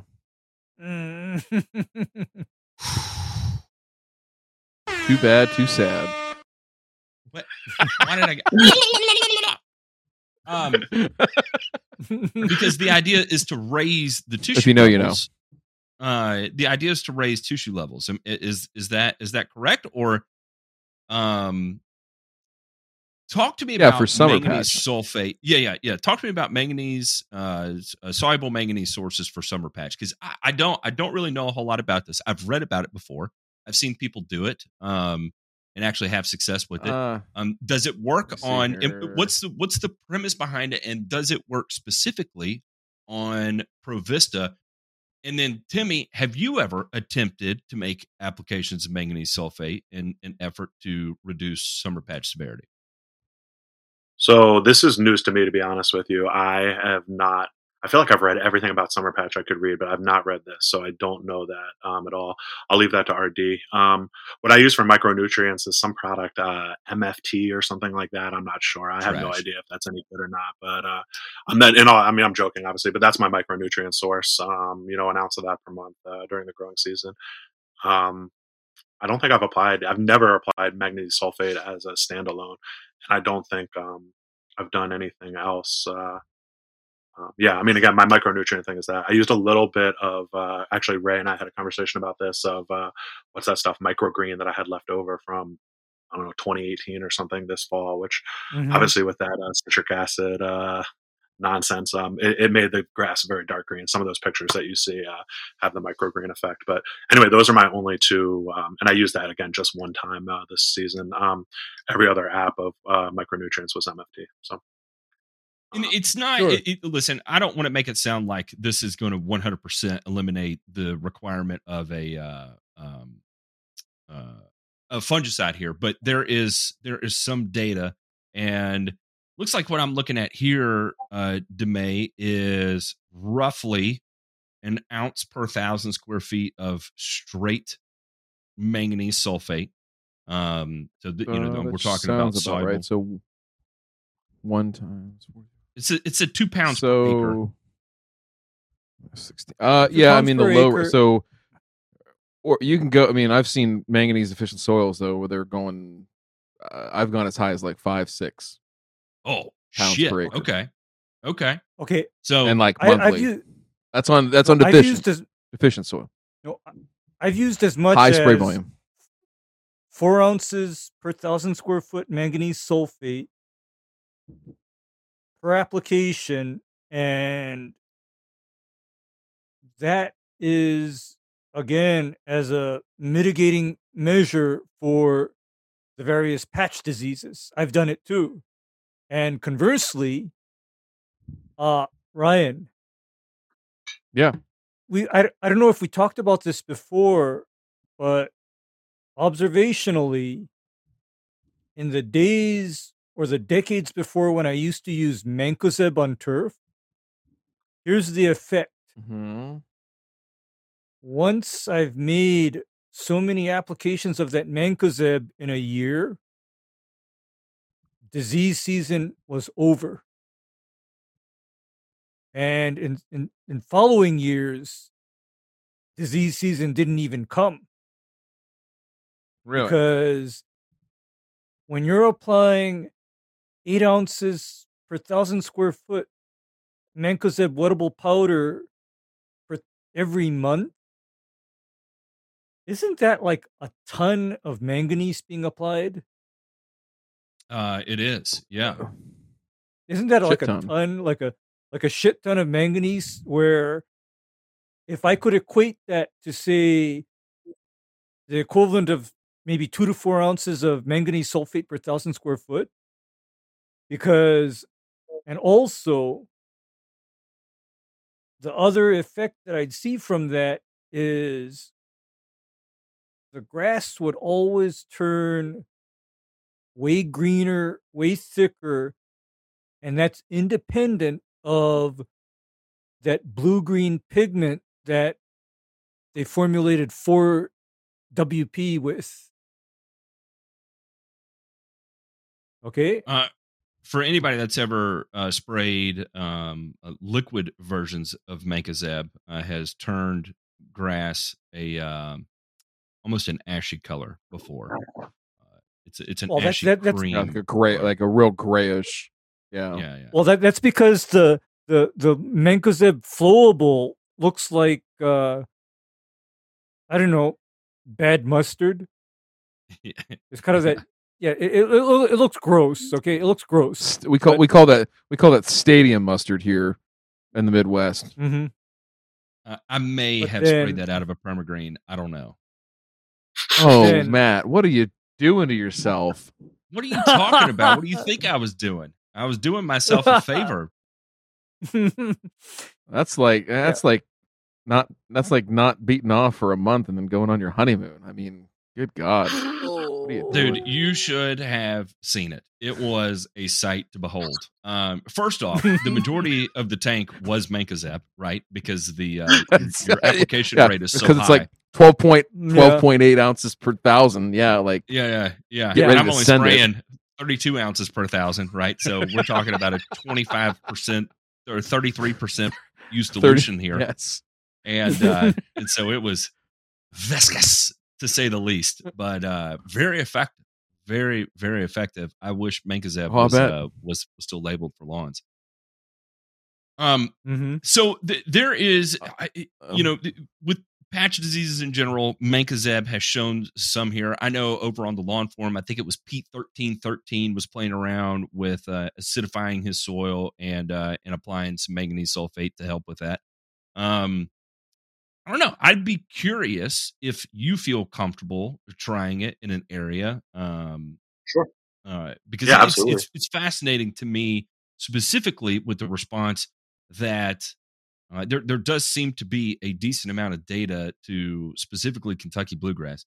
Now, the wild card in this whole thing is, you know, I don't know what happens with the whole gene manipulation process to produce Provista. Um, you know, whenever you go down that rabbit hole, if there's one thing I've learned from uh, uh, uh, Sean Smith is that when you manipulate one pathway within the plant, there's you're oftentimes affecting many other pathways within the plant, and so um, that would be another thing. If it was public data, would be to see you know what is altered through that through that gene mapping that takes place, right? But They ain't, they ain't telling you. Uh, no, yeah. I'll, they s- I'll, I'll say Go ahead. I'll say this: is just because a, a gene is hybridized does not mean it's expressed, right? And the iterations that they've gone through with the different generations of this grass have been such that the first generation, like you know, they knew coming out, they just had to get it in the ground and try it out. And that one was incredibly disease prone. You know, the three sod farms in the country that grew it would tell you the same thing. Even the Scotts folks would tell you the same thing. And they've they've made it better in that regard, but they would still tell you to run a traditional bluegrass uh, fungicide program for it because it's it, it, it is not more disease resistant. You know, the claim benefits are obviously the Roundup tolerance, right? Um, Yes. you know they'll say that it'll it'll save you water. They don't say that really. anymore, so they backed off that. They say it's like Did they? I forget. They have a new term for it. I, you can go. People can go to their website if they want to see, but they're not saying that because they found that that's not true. I found, as I think you have, Ryan, that it actually needs a little bit more than other bluegrass cultivars. Yeah. Again, that's not science. That's just personal experience. But um, I found, yeah, personally, that it needs a little bit more. Not a ton more, but a little bit more. Um, I don't think they're making that claim. The one they make is the reduced mows, which I find to be true. Um, they say it's fifty percent less. I found about forty percent less, which um, that's cool. I mean, that's definitely good. Again, especially for me, that's one reason. Actually, Matt asked me about this. That's one reason that I wanted this is that the summer is so busy for me uh, with work that being able to back off a couple mows and get in a few more fungicide apps is um, it definitely. I definitely didn't spend any less time on the lawn, but I was able to make sure I didn't miss a single friggin' fungicide app this summer. So um, that was one reason why. Um, but yeah, I mean those those it's basically that and the glyphosate are the two things. I, I think the water thing is nonsense. So um, they say you can use less fertilizer. Um, I don't know. I'm not sure why that would be true either way. So I think what they're saying there is that there's less biomass, and therefore you theoretically should be able to use less fertilizer. So, yeah, uh, ooh, look, hey, look at that. Matt. Do you have a hundred percent less, beauty so- rating on you? No. Um, Matt I'm. I'm Oh, somewhere between zero and ten percent. Oh, I thought you were gonna say 105 to 110. Actually, it's No. 105 with your shirt on, 110 if you take it off. I wish these Yeah. unbuttons had buttons. 100. Hey, If if you get those nipples pierced, though, we're gonna go to 112 and a half. I think. I'm not 18 anymore. Am I? hey, I think you could still open those holes back up and make it make it work. All right. There's people that'll help you at the mall do that. All right, just go see them, please. Um, What's a mall? Hi, sir. I did this thing when I was 18, and I need you to put a barbell through it, please. I'm picturing you at oh. Claire's at the mall or that little like piercing piercing Oh kiosk. my- Your your big six four gangly ass and some four eleven chick like reaching up with the piercing gun trying to. Like, is it lined up? Like Some you're looking down, trying to do 16-year-old one of girl. There's a there's a oh man, yeah. I would go to jail so fast. Are you kidding me? It would be like, what is this guy? You know, it's full of like you- go walk into Claire's. What's the average age in Claire's? Like twelve. You know, And could you imagine me going in there and ex- exposing, removing my shirt? I mean, I think if if I had the I- I- testicular fortitude to even do that, I would just walk in with my hands behind my back and be like, "Just go ahead and arrest me now." But while you're arresting me, use the gun. Thanks. Is this what January and a turf grass show uh, devolves into, just by definition? Yes, yes, it is. yes, yes. I mean, and No, And you know what? We're just trying to fulfill. and you know what doesn't to fulfill Matt's. New, doesn't help. go ahead. Right, right. You know what doesn't help? Uh we we got the librarian sitting here with us.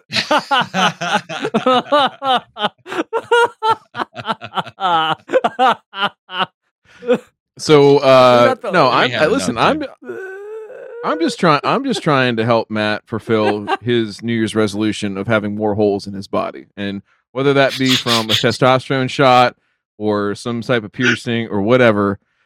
I all I want from Matt is more orifices. That's all I'm Listen. saying. So Back on topic here. optimization is important, men. Go go get your shit checked out.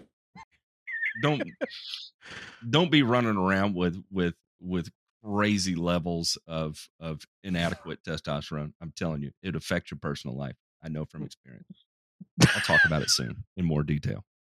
yeah, it- it'll it'll help your social agenda if you're into that. So, uh, anyhow, um, no, I think the big things that I see it doing well in a practical sense, right? The mowing thing is for sure. Like, and I've I've had a few people tell me that they've not seen that. I had uh, a sports field that's got it here about an hour outside of town that they are absolutely uh, Ray throwing all caution to the wind and probably throwing like five six pounds of N a year on this stuff and just sending it. Just sending And It's it a is- joke it towards is gr- the town thing. it is it is growing. It is not Mhm. stopping. So uh that's that's runaway freight train stuff and then um the other situation that it's done really well in is shade. So Kentucky bluegrass in general as a species is not very tolerant of shade. Ray, what's the one thing you run into with Kentucky bluegrass and shade? That one disease makes it all white and makes it just a big, huge pain in the butt. Oh, that is the powdery mildew. That is powdery Yep. mildew, and the reason why I'm familiar with powdery mildew is I still remember the old uh, advertisements for that product called Tersan OM. Yes. Yes. Okay, I still remember the ads, and basically, what the stuff was was came in a five pound bag, and it contained two fungicides, thiram and phenylmercuric acetate. Ooh. And its claim to fame is it was especially effective for snow mold, dollar spot, and powdery mildew on Kentucky bluegrass. That's why you'd be uh, soaking down the uh, the shady parts of the fairway with uh, Tersan OM. And of course, this all went away by 1980 something. You can still get thiram. Good old Spotrete. That's still- a great, great, great deer repellent for the folks at home out there. I'm not sure. I don't think it's labeled for anything on residential, but you can keep some It deer is. away with It that is- stuff. It, it- because it? actually the exempt the exemption is is that you can apply Spotrete to a residential landscape to keep deer away. Personally, though, you know what hmm. my preferred deer repellent is? Shotgun. Remington. It, yeah, it involves some cloves of garlic, some sprigs of rosemary, and some peppercorns, and some bacon. And, Maybe you and might you know make a- Make a sauce yeah, out of I mean, that. now we're talking. Yeah, this is uh, yeah, this is delicious. Yeah, Slash. and you know sort of why? That that's Yeah. called a bacon wrapped venison roast. Your deer problem is solved. Uh, I Now thought he was- let's see here. Now, I was going to say that's what you apply to the lawn, and I was going to say, you know, on the nose, smells like a lawn boy's jockstrap. On the palate, tastes like flagship. oxide. Ah! Hey, what's what, what, what, what would Matt Martin say? You- what would Matt Martin You say got right me now? on that one. Zapow!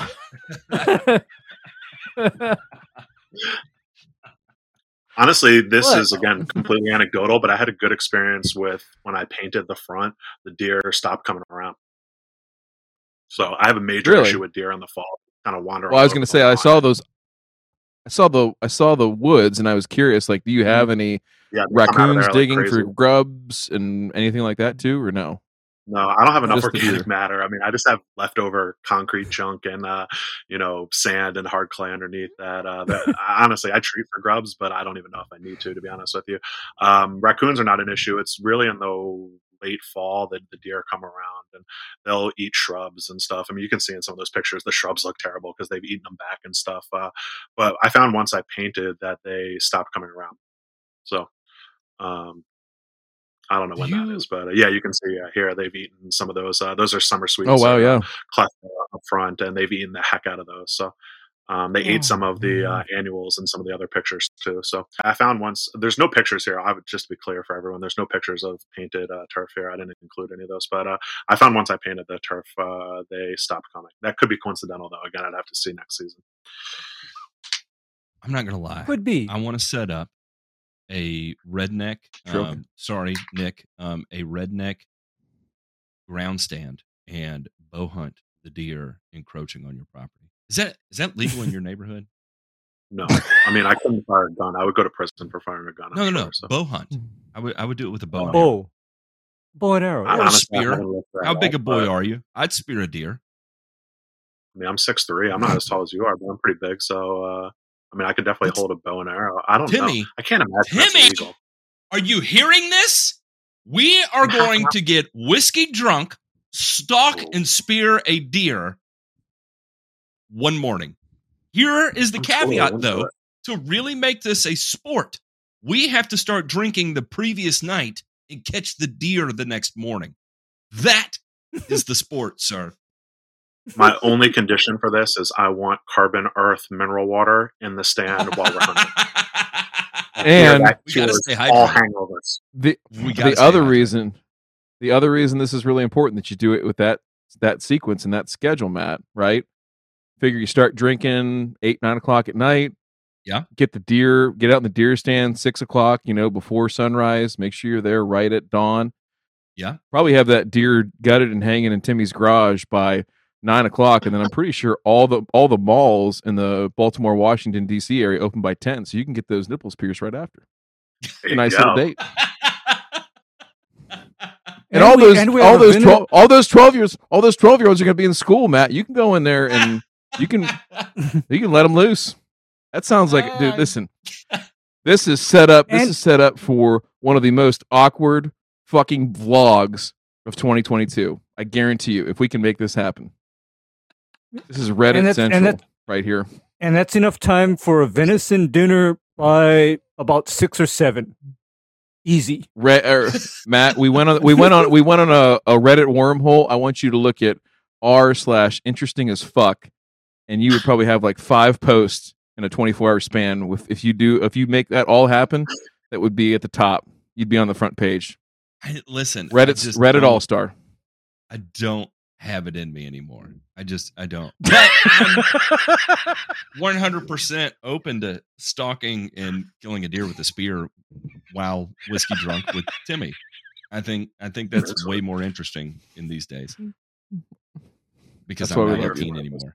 I don't drink gin shots anymore. Listen, if I can pay, all right, Timmy, you're, you're a drink, you're a drink expert. In my opinion, shots? The primary liquor that you do not shoot under any circumstance is gin. Am I right or wrong? Um, I mean, as a man of science, Matt Martin, I would say you're wrong in the sense that ethanol is ethanol. So the way that alcohol affects you differently is a lot of times what you're mixing it with. You know, things that have CO2 can enter your bloodstream sooner. No, I can I can drink I can the drink gin drinks whole, all night the whole thing of if I have Jack Daniels, like I'm gonna die, but I can drink, you know, tequila with no problem. No, Like, no, no, no, no. Most of that is just literally in people's heads. Oh, I can I can drink gin and tonics, mar- gin martinis, you name Right. it, all night long, no problem. There is something particular about shooting gin. It is just not a pleasant experience. And I'm, so I'm not Martin, saying sipping gin. I'm talking about you pour an ounce and a half or a twofer and you throw back a shot of gin. It is a horrific experience. I mean, one, so I've been in this business since I was 14 years old. As I said, this is the very first time I've ever heard of anyone shooting gin. So, very first. You are breaking new ground in uh, You're you special. know, uh, peptides and uh, shooting gin. So that's point one. Point two, I would ask if you, I mean, you'd have to do this as some sort of scientific experiment where you shoot an equal amount of gin one night and an equal amount of, I don't know, tequila the uh, next week or something. Would it affect you differently? I mean, if the ethanol is the same, the ethanol is the same. So it's again, it might depend on what you ate and, you know. Floral herby notes of the gin. It just it burns different. It's not a pleasurable experience. Um, it's the same kind of drunk. It's just it's disgusting. It, it's it sounds like gross. faith-based, uh, faith-based alcohol consumption here is what this sounds like to me, Matt. It is. It, it is. But if anybody gets wild hair up their ass and is, is touring the cheap section of the liquor store and sees a handle of Barton's gin, don't buy it with the intention of shooting it. I'm just telling you. Yeah. These are We're the life 18 tips that people come here for. We don't do that anymore, Yes. right? Mm-hmm. Right? Uh-huh. Correct. I You know mean, Matt? low quality liquor is Uh, going to have more esters, which, at least in a certain sense, according to some research, might cause you more hangovers.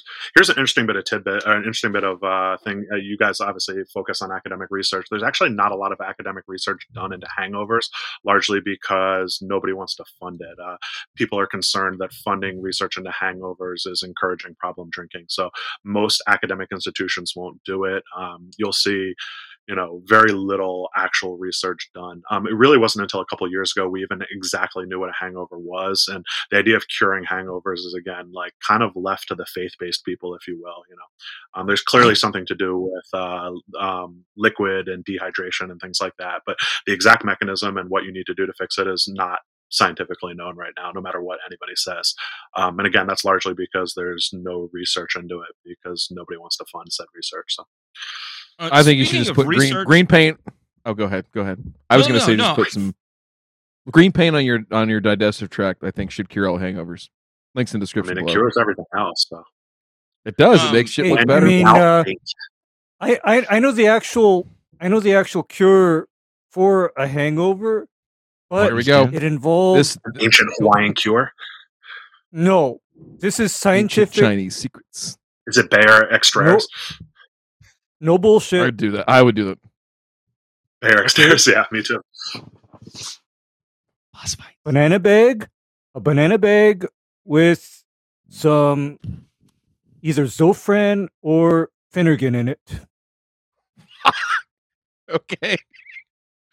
I don't Ray know has what these a things banana laying around. bag is, but I I'm not sure I Okay, want you to know know what what a- a, banana bag is. I know Okay, what a banana boat okay. is because of that No, a scene banana with Denzel Washington. Bana- What about a a banana? banana hammock? bag.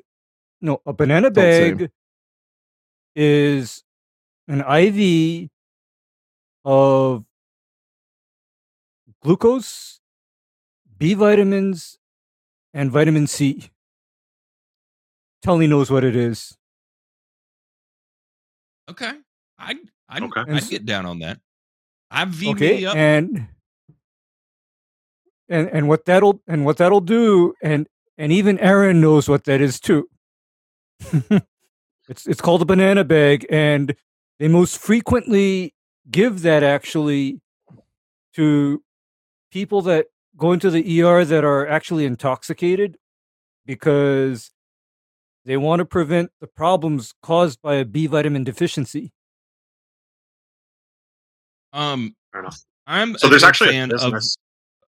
Go ahead. I was just gonna say I like the Ween song "Bananas and Blow," uh, but I guess that's Mhm. not the same thing.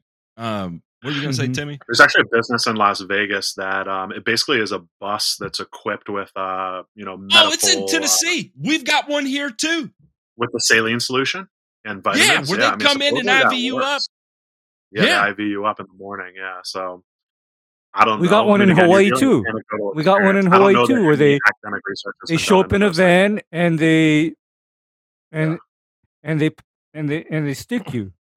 These are not you the Chinese some, like, execution half-ass bands, by the way. assistant, you know, No, inject you with no, saline, no. uh, Do they have a YouTube channel though? That's what we really need to know. So there was, uh.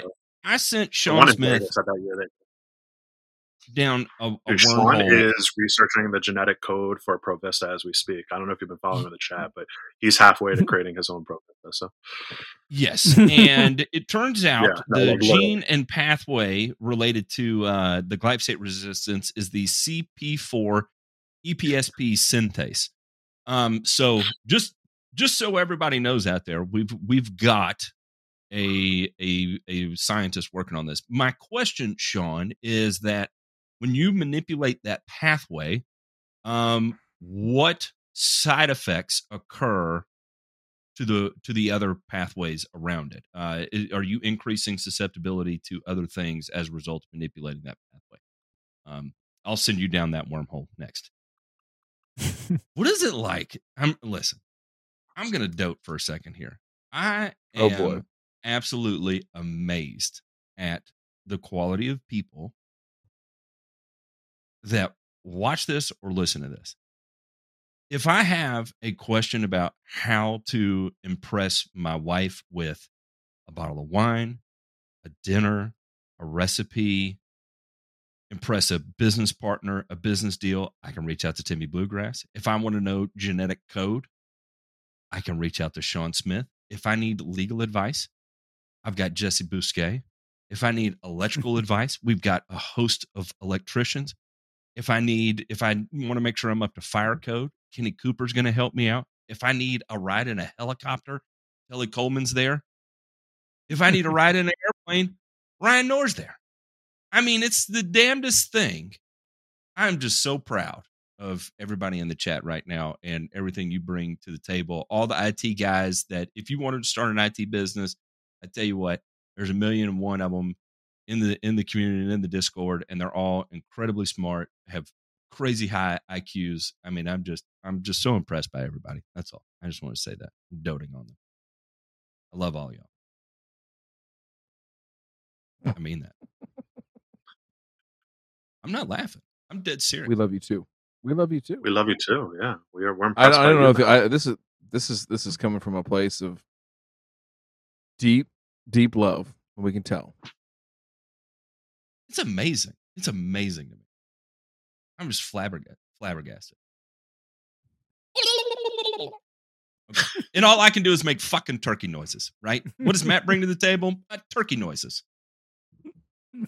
Good for you, Matt. That's not true, You Matt. You saved us all from uh, at least me and a lot of the other people in this chat from. Uh, I mean, I never fell too deep into it because again, I found you at the early time, but uh, some of these guys, uh, you know, into the the trap of the BMS crowd. Let's uh, let's leave it there. Mm-hmm. For now. For now. Um, No, seriously. I mean, like I, I was following some of those guys when I first got into it. I found you. I was like, oh, this guy's like serious about science. I'm serious about science. Like, I still watch some of the other guys. I'm, you know, I still bought some stupid shit, but not very much of it. And uh, um, yeah, I mean, I learned pretty quickly from you. Uh, well, I thank mean, you. it made, it made a big impact. It made a really, really big impact, honestly.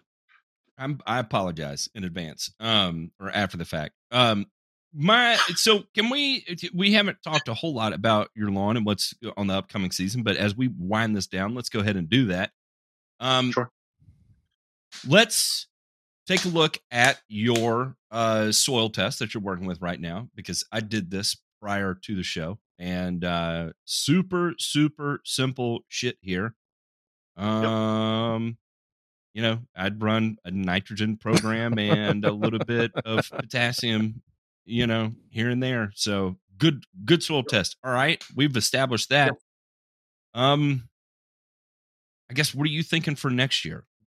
Yeah, what are you thinking for next year? I mean, nothing fancy, honestly. Um, I mean, just the same. I, let me put it this way: nothing different. Um, I use mostly synthetic fert. I'll do a an organic app um, in late August and in late May. Um, one thing I've done some research on on my own um, is microbial activity related to organic ferts. That, that's a complex subject and probably more than we can get into today, but I still mess around a little bit here and there um, with that kind of stuff. But um, yeah, I mean, mainly just urea and, you know, I don't know, late spring. Uh, um, I don't do a ton of spring fertilization in general here. Um, again, uh, that's something I've learned from Ray very well. Is I'm obviously trying to keep root mass growing as much as I can, and just giving it a little gas here and there. Um, potassium, yeah, I'll do some foliar potassium apps. Frankly, from your products, Matt, uh, um, is my main thing that I use. Uh, just throwing in ounces, a couple ounces here, a couple ounces there with fungicide apps, um, just for K and a little bit of N during the heat.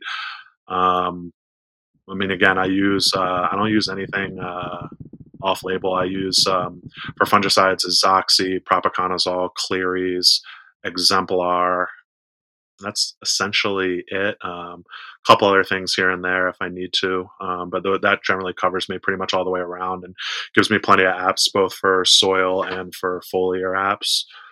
Um, I think we talked about cutting heights. Um, irrigation again is just one of those things where I try and feel it out as best I can. Um, again, I have years of experience doing this, but nothing like what you guys have. And obviously with Provista, I'm still only one season in, so figuring out when I need to water and when I don't. Am I going to do ice next year? Honestly, I don't know. Like I said, it's it, it's fun. It makes for good conversation. Uh, this is probably the best uh, you know uh, material I can provide you here, other than uh, energy drink nonsense. But uh, on the other hand, this was like I said, it was a ton of work. I'm exhausted at the end of the night. I don't know that I saw a ton of difference with it. Could I just go out and you know do some spot watering instead and have maybe not equal results, but um, let's put it this way: I was doing all that ice, and those areas looked pretty good, but not great. One of the biggest issues, and we talked about this, and there were some pictures, was the rocks. And so the areas that were doing the roughest and I was putting the most ice on were places where I had rocks underneath. So I just dug all those out. I again every year I think like, oh, I've got them all, like, or I've got the majority, or I've turned the corner on them, and then I never have. So um, there's just so much garbage in the soil, and that obviously prevents root growth when they're up towards the top.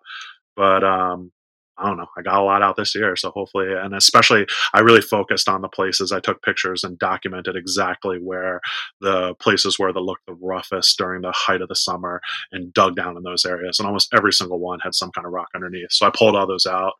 Um, I don't know. I've, uh, I mean, I think it's probably something I learned from DeMay or something. Maybe I learned at the golf course was I've been using uh, Turface. Um, you know, whenever I aerate in the fall and whenever I'm digging crap out, I'm constantly dropping Turface in at like a five one ratio with uh, soil.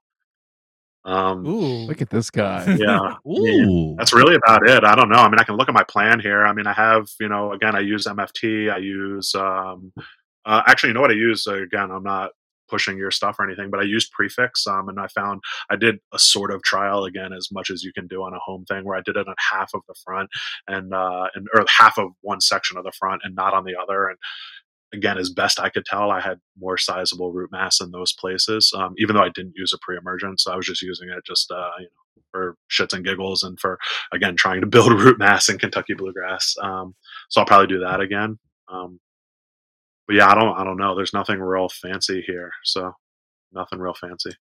Well, I mean, it doesn't. You, you don't really have anything just wildly complex, right? And No. when you're when you're talking about Kentucky bluegrass in a difficult to control area, really, what it comes down to is uh, nitrogen management. It sounds like you got that under control. You're using some variations of some slow release, feeding it when you need gas, backing off when you don't, and uh, and then your fungicide game. And that is really when you're growing in adverse conditions is what you've got to keep the closest you know eye of detail on. So if you've got that part figured out, then it's you know rock and roll time, and it's just you know how how bizarre do you want to make things? How overly complicated do you want to make things? Do you want to do new dumb shit, or do you want to you know stick to the game plan that seems to be executing well? And I you know I.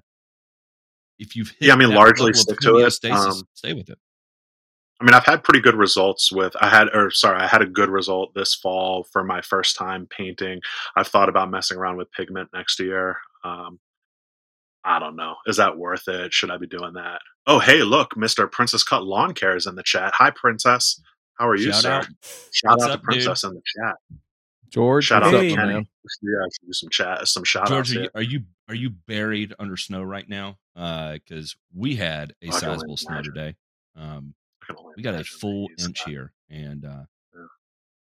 school's closed tomorrow He's got, because of he's got a good level rake though. He can get that soil, or excuse me, get that snow all leveled out and whatnot. He'll have it looking bright. Not that crappy Ryan Knorr level rake. Either.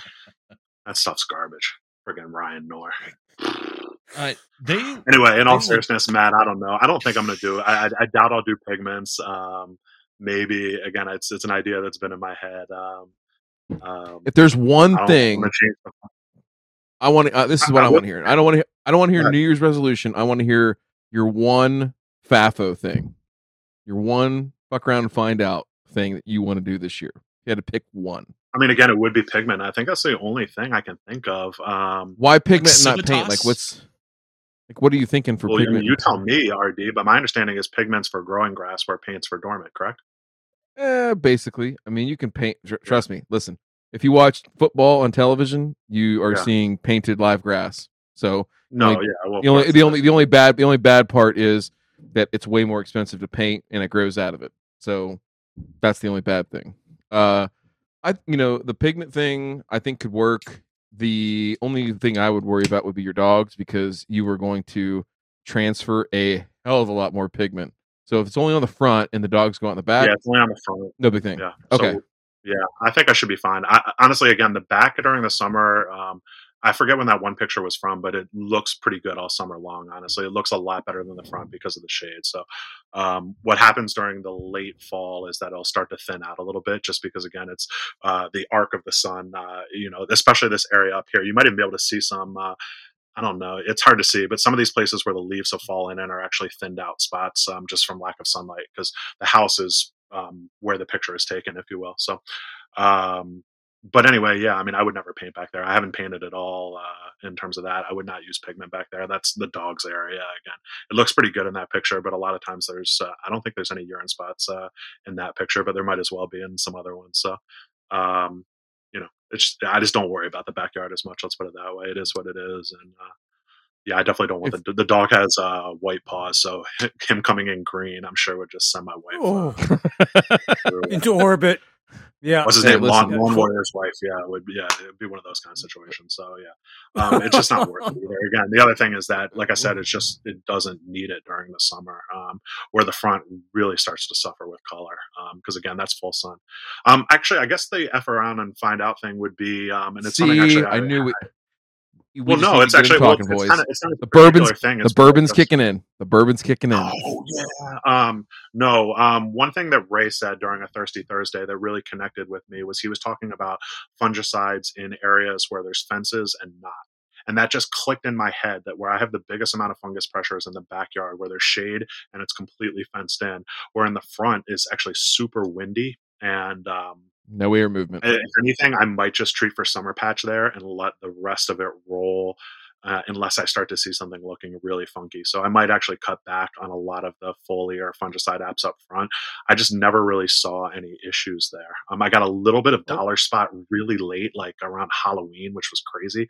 Uh, sorry, not dollar spot, uh, gray leaf spot. I mean to say, not not, not dollar. We almost never see it that late. But I had gray leaf spot around Halloween. Um, that was pretty rough. Okay. But again, it cleared up very quickly with a 336 and uh, propiconazole app. Um, I mean, I'm talking about a matter of days. And that was also when temperatures were dipping. Um, so yeah, I might cut back in, uh, in terms of foliar apps in the front, but I don't know. That's about as close as it gets, honestly. So You know what? I would probably encourage that one because, again, you know, looking at your situation, and now that I've actually seen that that wooden fence, you know, that wooden fence is just giving me anxiety. yeah, it needs No, to be stained, yeah. is what it needs to be. That looks like No, shit. no, picture, no. I, I don't give I don't give a rat's ass about the fence. I mean, Yeah. a match and some diesel takes care of the fence. But I'm talking about the effect Oh, that the that the fence has on the grass because Yeah. when i see a when i see a fenced in yard uh then i look back and i'm like okay do i have exteris on the truck do i have lexicon on the truck do i have uh you know signature stress guard on the truck because and do i have the 3336 around because that is what i'm thinking when i see a fenced in yard. Also, your yard backs into the woods. Yep. And that gives me even more anxiety. Because well, with a hill, there's no way. If, if, if I can ask Timmy, wh- in this photo, which way are we looking? Which cardinal direction are we looking here? Uh, Southwest. okay. Okay, no. And Yeah. that, But I that's mean, why I'm I'm anxious. that's that's the worst. that's why I'm yeah, getting- yeah. Yeah, I'm no, it's anxious. Everything, everything prevailing is blocked. Like everything prevailing is blocked. Yeah, no, completely. So- but on the other hand, it's again, I never had any issues here at all. Just with you know, Xemplar, propiconazole, Azoxy, and uh, uh, Cleary's. I think you're a, that's a good. I mean, again, That's a- I'm not saying that's a little. I know Telly Coleman's probably That- going listen. absolutely insane. Like he's like that's the most fungicide I've ever heard of. But uh, for Kentucky bluegrass in the transition zone, let's put it this way: there's nothing. Um, um, you know, I'm not going to say I've never used anything off label, but I didn't last season at all, and uh, I don't know that I'll have the need to. So I'm just saying, when it comes Um, to fungicides and what you've got behind the bar, like there's no two dollar well drinks in that lineup. All right, I'm just gonna say that. no, but that's well, you got to understand too. Remember, uh, Ryan, that this is a 3,000 square foot lawn, so that back. oh yeah, no, no, no, no. square I I get So it, and, and I think I, if I was you, trust me, I would do the same thing. I have, I don't have any qualms about having high high end stuff. Listen, Ray, Yeah. you know this about me. Mhm. Everybody says, "Oh my god, you you suggested something that's a thousand dollars bottle." What's what was Matt saying Yeah. last week? Man, I bought that thousand dollar bottle of of uh Exonerate. Exonerate. And you, Yeah. y'all y'all didn't clean up my Poana po, Poa Anua, Mhm. Matt. Listen to it, Mhm. Poa Anua. Ears are bleeding. But uh, you know, uh, listen, like that stuff is expensive because it works. There's not a lot. There's not in the fungis in the fungicide market. There is not a lot of expensive shit where I'm like, eh, I don't, I wouldn't spend the money. Like, if it's expensive, generally speaking, There's a reason- works. there's a there's a reason for it. Yeah, there's a there's a damn good reason for it because early on, when Lexicon first came out, Mhm. everybody was hopping up and down about. Oh my god, that 21 ounce bottle Five- costs for Five hundred dollars an acre. Oh my god! Oh my god! But then you know what? Shut Drop up in the bucket. because no, shut up because five hundred dollars. Uh, at the end of the day, only buys me about a hundred square feet of sod. Well, and, and you got Matt. You got Matt Martin over here, who's like, you know, Mrs. Jones Stroking. asked for. Can you can you tell me how much a fungicide program for my lawn would take? And Matt's like, I'm gonna go full Xemplar, full agency. Matt, the left side of your face is drooping. Actually, um, sorry, they'll Stroking. Sorry, That's- they'll. that's- Uh, It's my Bell's palsy kicking in. Sorry about that. Get it from time to time. But, But- uh, the no the Yeah. funny part is is like you, you yeah you the the Exteris the lexicon all that stuff that like it, it- it's expensive don't get me wrong but like if you look at it and I, I think timmy we've talked about this before you look at it the same way of yeah you got a small lawn but also like cost per day of control and that's where the value mm-hmm. is now i understand in a lawn care program for mrs jones when you go out there and tell her well we're going to give you three apps three apps of lexicon and we're going to do some triple three six, and for your five thousand square foot lawn, we're going to give that to you for the low, low price of eight hundred and sixty nine dollars. So And a smile. I want to highlight this real quick is that you know when we talk about the differences between turf managers and lawn care, that is a gigantic difference right there. That and it may not make sense to a lot of people, right? But Oh, that is yeah. that is a major major difference. I'm telling you right now that if if somebody if I get a call from the general public and they ask me, "Do you spray Lexicon?" I'm going to laugh and probably hang up because that's not my ideal customer, right? I, I, were you? I think you were you were you No, what you, you- were calling not me. You've got the wrong number. No, what you would say is, well, ma'am, I can give you instead of giving you propiconazole at the two ounce rate, I can go with the three ounce rate. Like Timmy says, listen, if you don't want to buy a gray goose or, or, or yeah, if you don't want to buy a gray goose or something in the middle of the road, like you know, I'll give you two shot. I'll give you a double. You know, a heavy pour of uh, some pop off or something you'd buy over at like you know Giant or something like that. you got to go Yeah. Burnett's, man. Blue top or bust. but yeah, that hey, you're you are completely right about that. Like uh, golf is at one stratosphere, sports turf is at another, and then Sure. lawn care is down here. And I don't mean to. I'm not ragging on lawn care. I'm just saying like disease different. management at those three levels is v- wildly different. Even though we're growing the same crop, right, and generally trying to do the same things, it's drastically different, expectation wise, budget wise, and yeah. But also, Matt, fun, how many clients do you have come to you in your days and be like, "I'm growing a hundred percent Kentucky bluegrass lawn"? You know, zero. and I want it to and look pristine. Yeah, I mean, n- Yeah, never nobody. Kentucky I mean- Well, let me let, let me ask this. This is a good question for Matt. Like, it, it is on the lawn care side. What was the nicest lawn you ever treated? Where like you were not afraid to be like, "This is the price," and I don't feel bad about telling you what the price is. So there were there were definitely a couple of estates that I took care of. Um, it, um, not so much in in in Memphis. There was one that a guy actually had built a uh, um, uh, Graceland, you, you, no, Battle you of the Shitter. know Yep. where where you can ride on the inner tube and and do a float, right? Like a lazy uh, river. You know, yes, fucking he had lazy There's a river. lazy. in his There's a there's a lazy. lazy wow. and it was all iron gated. He's my in. hero. acres right and uh and you know that guy i had no problem eh, because he you know it was always whatever it takes um uh when i was in augusta georgia i took care of some really really high end uh, uh horse farms and there was no there was no budgetary concern especially related to um whatever weird needed to have happen because of you know they didn't want any risk of exposure to the horses or whatever the case may be. Like if they needed to move the horses to another farm for a month to be able to make an application of whatever that was totally okay but these are the same people that also brought in rail cars of a very very specific sand and they had these huge water cannons that would keep the sand wet so it didn't blow away with the wind.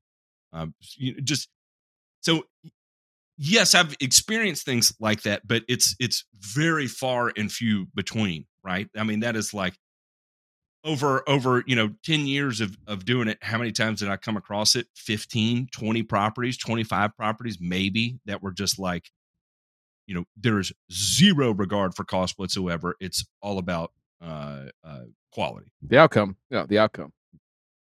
I get it. I know that's what Ray does, and that's I mean, again, I, I think that's why and I'll let me let me riff here for a second. I think that's why the majority of people, besides I mean your good looks, Ray's charm, and you know, me being fat, drunk, and stupid, uh, is why people listen to us. But uh the diversity, yeah, come on.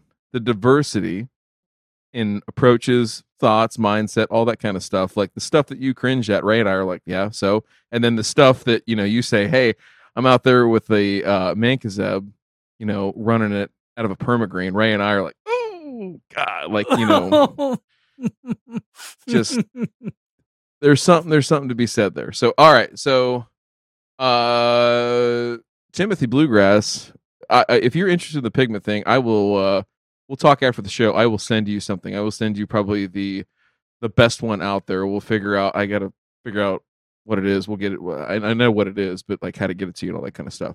We'll talk about that off the show. what, what, uh, what what are you going to recommend i'm curious Uh, Harrell's Par SG Par okay by fo- okay by far the the best pigment out there right now. By far. okay So I would strongly recommend that. Uh, Civitas, Matt, you mentioned that is a pigment and a hort oil all in one. I would not spray that at all in temperatures over 75 degrees. Bad, bad things happen to cool season turf. Now, warm season turf, you'd be surprised. You can actually make some stuff grow even faster than you normally do with Civitas. However, it's not labeled for residential. It's only labeled for golf and sports turf right now. oh because obscenely it has high a fungicide label It has well, some states labeled as a fungicide, correct? So they've been very, very careful to just not even mess around with lawn care.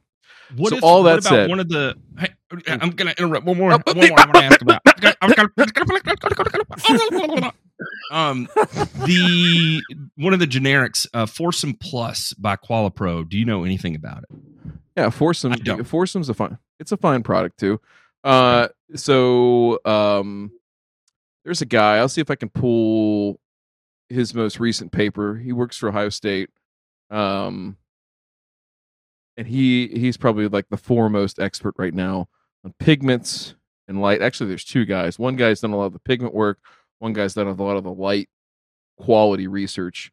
And those two guys are probably the preeminent guys in the country on this subject. And so, um, the pigment guy I know has had a, a ton of good success with PAR in terms of uh, not only ease of application and you know the transfer thing and all that stuff, but just in terms of turf quality, longevity, cost, like averaging out all those things. Right? It's it's probably the best one out there. So uh, the good thing about this too, gentlemen, with Harrell's, there will be no links in the description below because they are a private company. And if any of the BMS people approach them, they well, they're they're uh, a very polite company. They would not say any bad words, but they would politely go tell them to go outside and play hide and go fuck themselves. Oops. Sorry. well, yeah, well, Har- Harrell's would uh, basically the actual content of their conversation would be we do not have any dealings with people that intend to resale to consumers. Yep, they do not mess around with You- that. I'll give them Well, credit. you see the yeah, you see Harrell's the moment you ever suggest that your business involves resale of products to consumers, uh click. Okay? Click. That's it. It's uh so for example, the person that whom I won't name, there's no chance in hell that he'd be able to strike up a deal where Harrell's products could ever be sold on his website, for example. Not happening.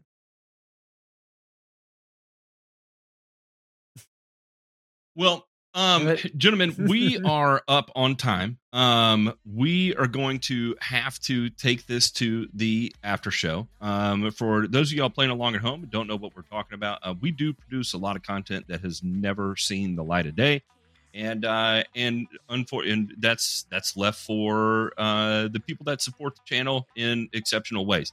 If you are interested in additional content, it is grown up content. It is way more uh, uh, grown up content than what you see here live on YouTube. Uh, there's two ways you can do this. You can either become a channel supporter right behind you, uh, right underneath you, where it says join, um, or you could go to patreon.com forward slash burn and return.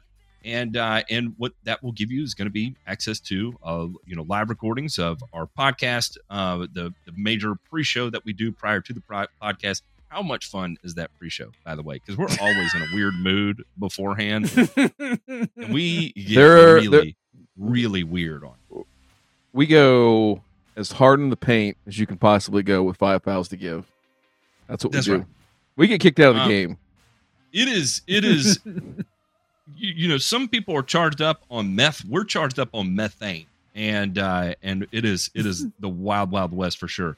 So, like I said, if you're interested in that, uh, feel free to check it out. Those one or two ways. We will have a link for the show in Dirty D's for ten minutes. Ten minutes alone, then it's gone forever. Like literally. After that, it's deleted. The video can never be rewatched. It's it's gone. It, it disappeared. So you get one opportunity, one opportunity alone, and uh, and and that is it. Um, but if you're not into that sort of thing, that's why I'm giving you the warning now. Do not join if you if that type of thing hurts your feelings or whatever the case may be, uh, because obviously we don't want to put you in a position you don't want to be in. So there. All right, we are headed to the after show. Timmy Bluegrass, thank you for coming on and being a guest. Um, uh, DeMay, Ray, look, boys, it's been real, but let's go get real, real Really real. for the next hour or so. really real. All right, Really Let's real. Let's go put some holes in. Oh what? No, what, what were you I going was to gonna say? say. I was gonna Let's say. go let's put some more- Molson, more Molson holes in on. Matt. Oh, No, not Molson on. God damn it. No, more. Let's go put some more holes in Matt. Bye. yeah.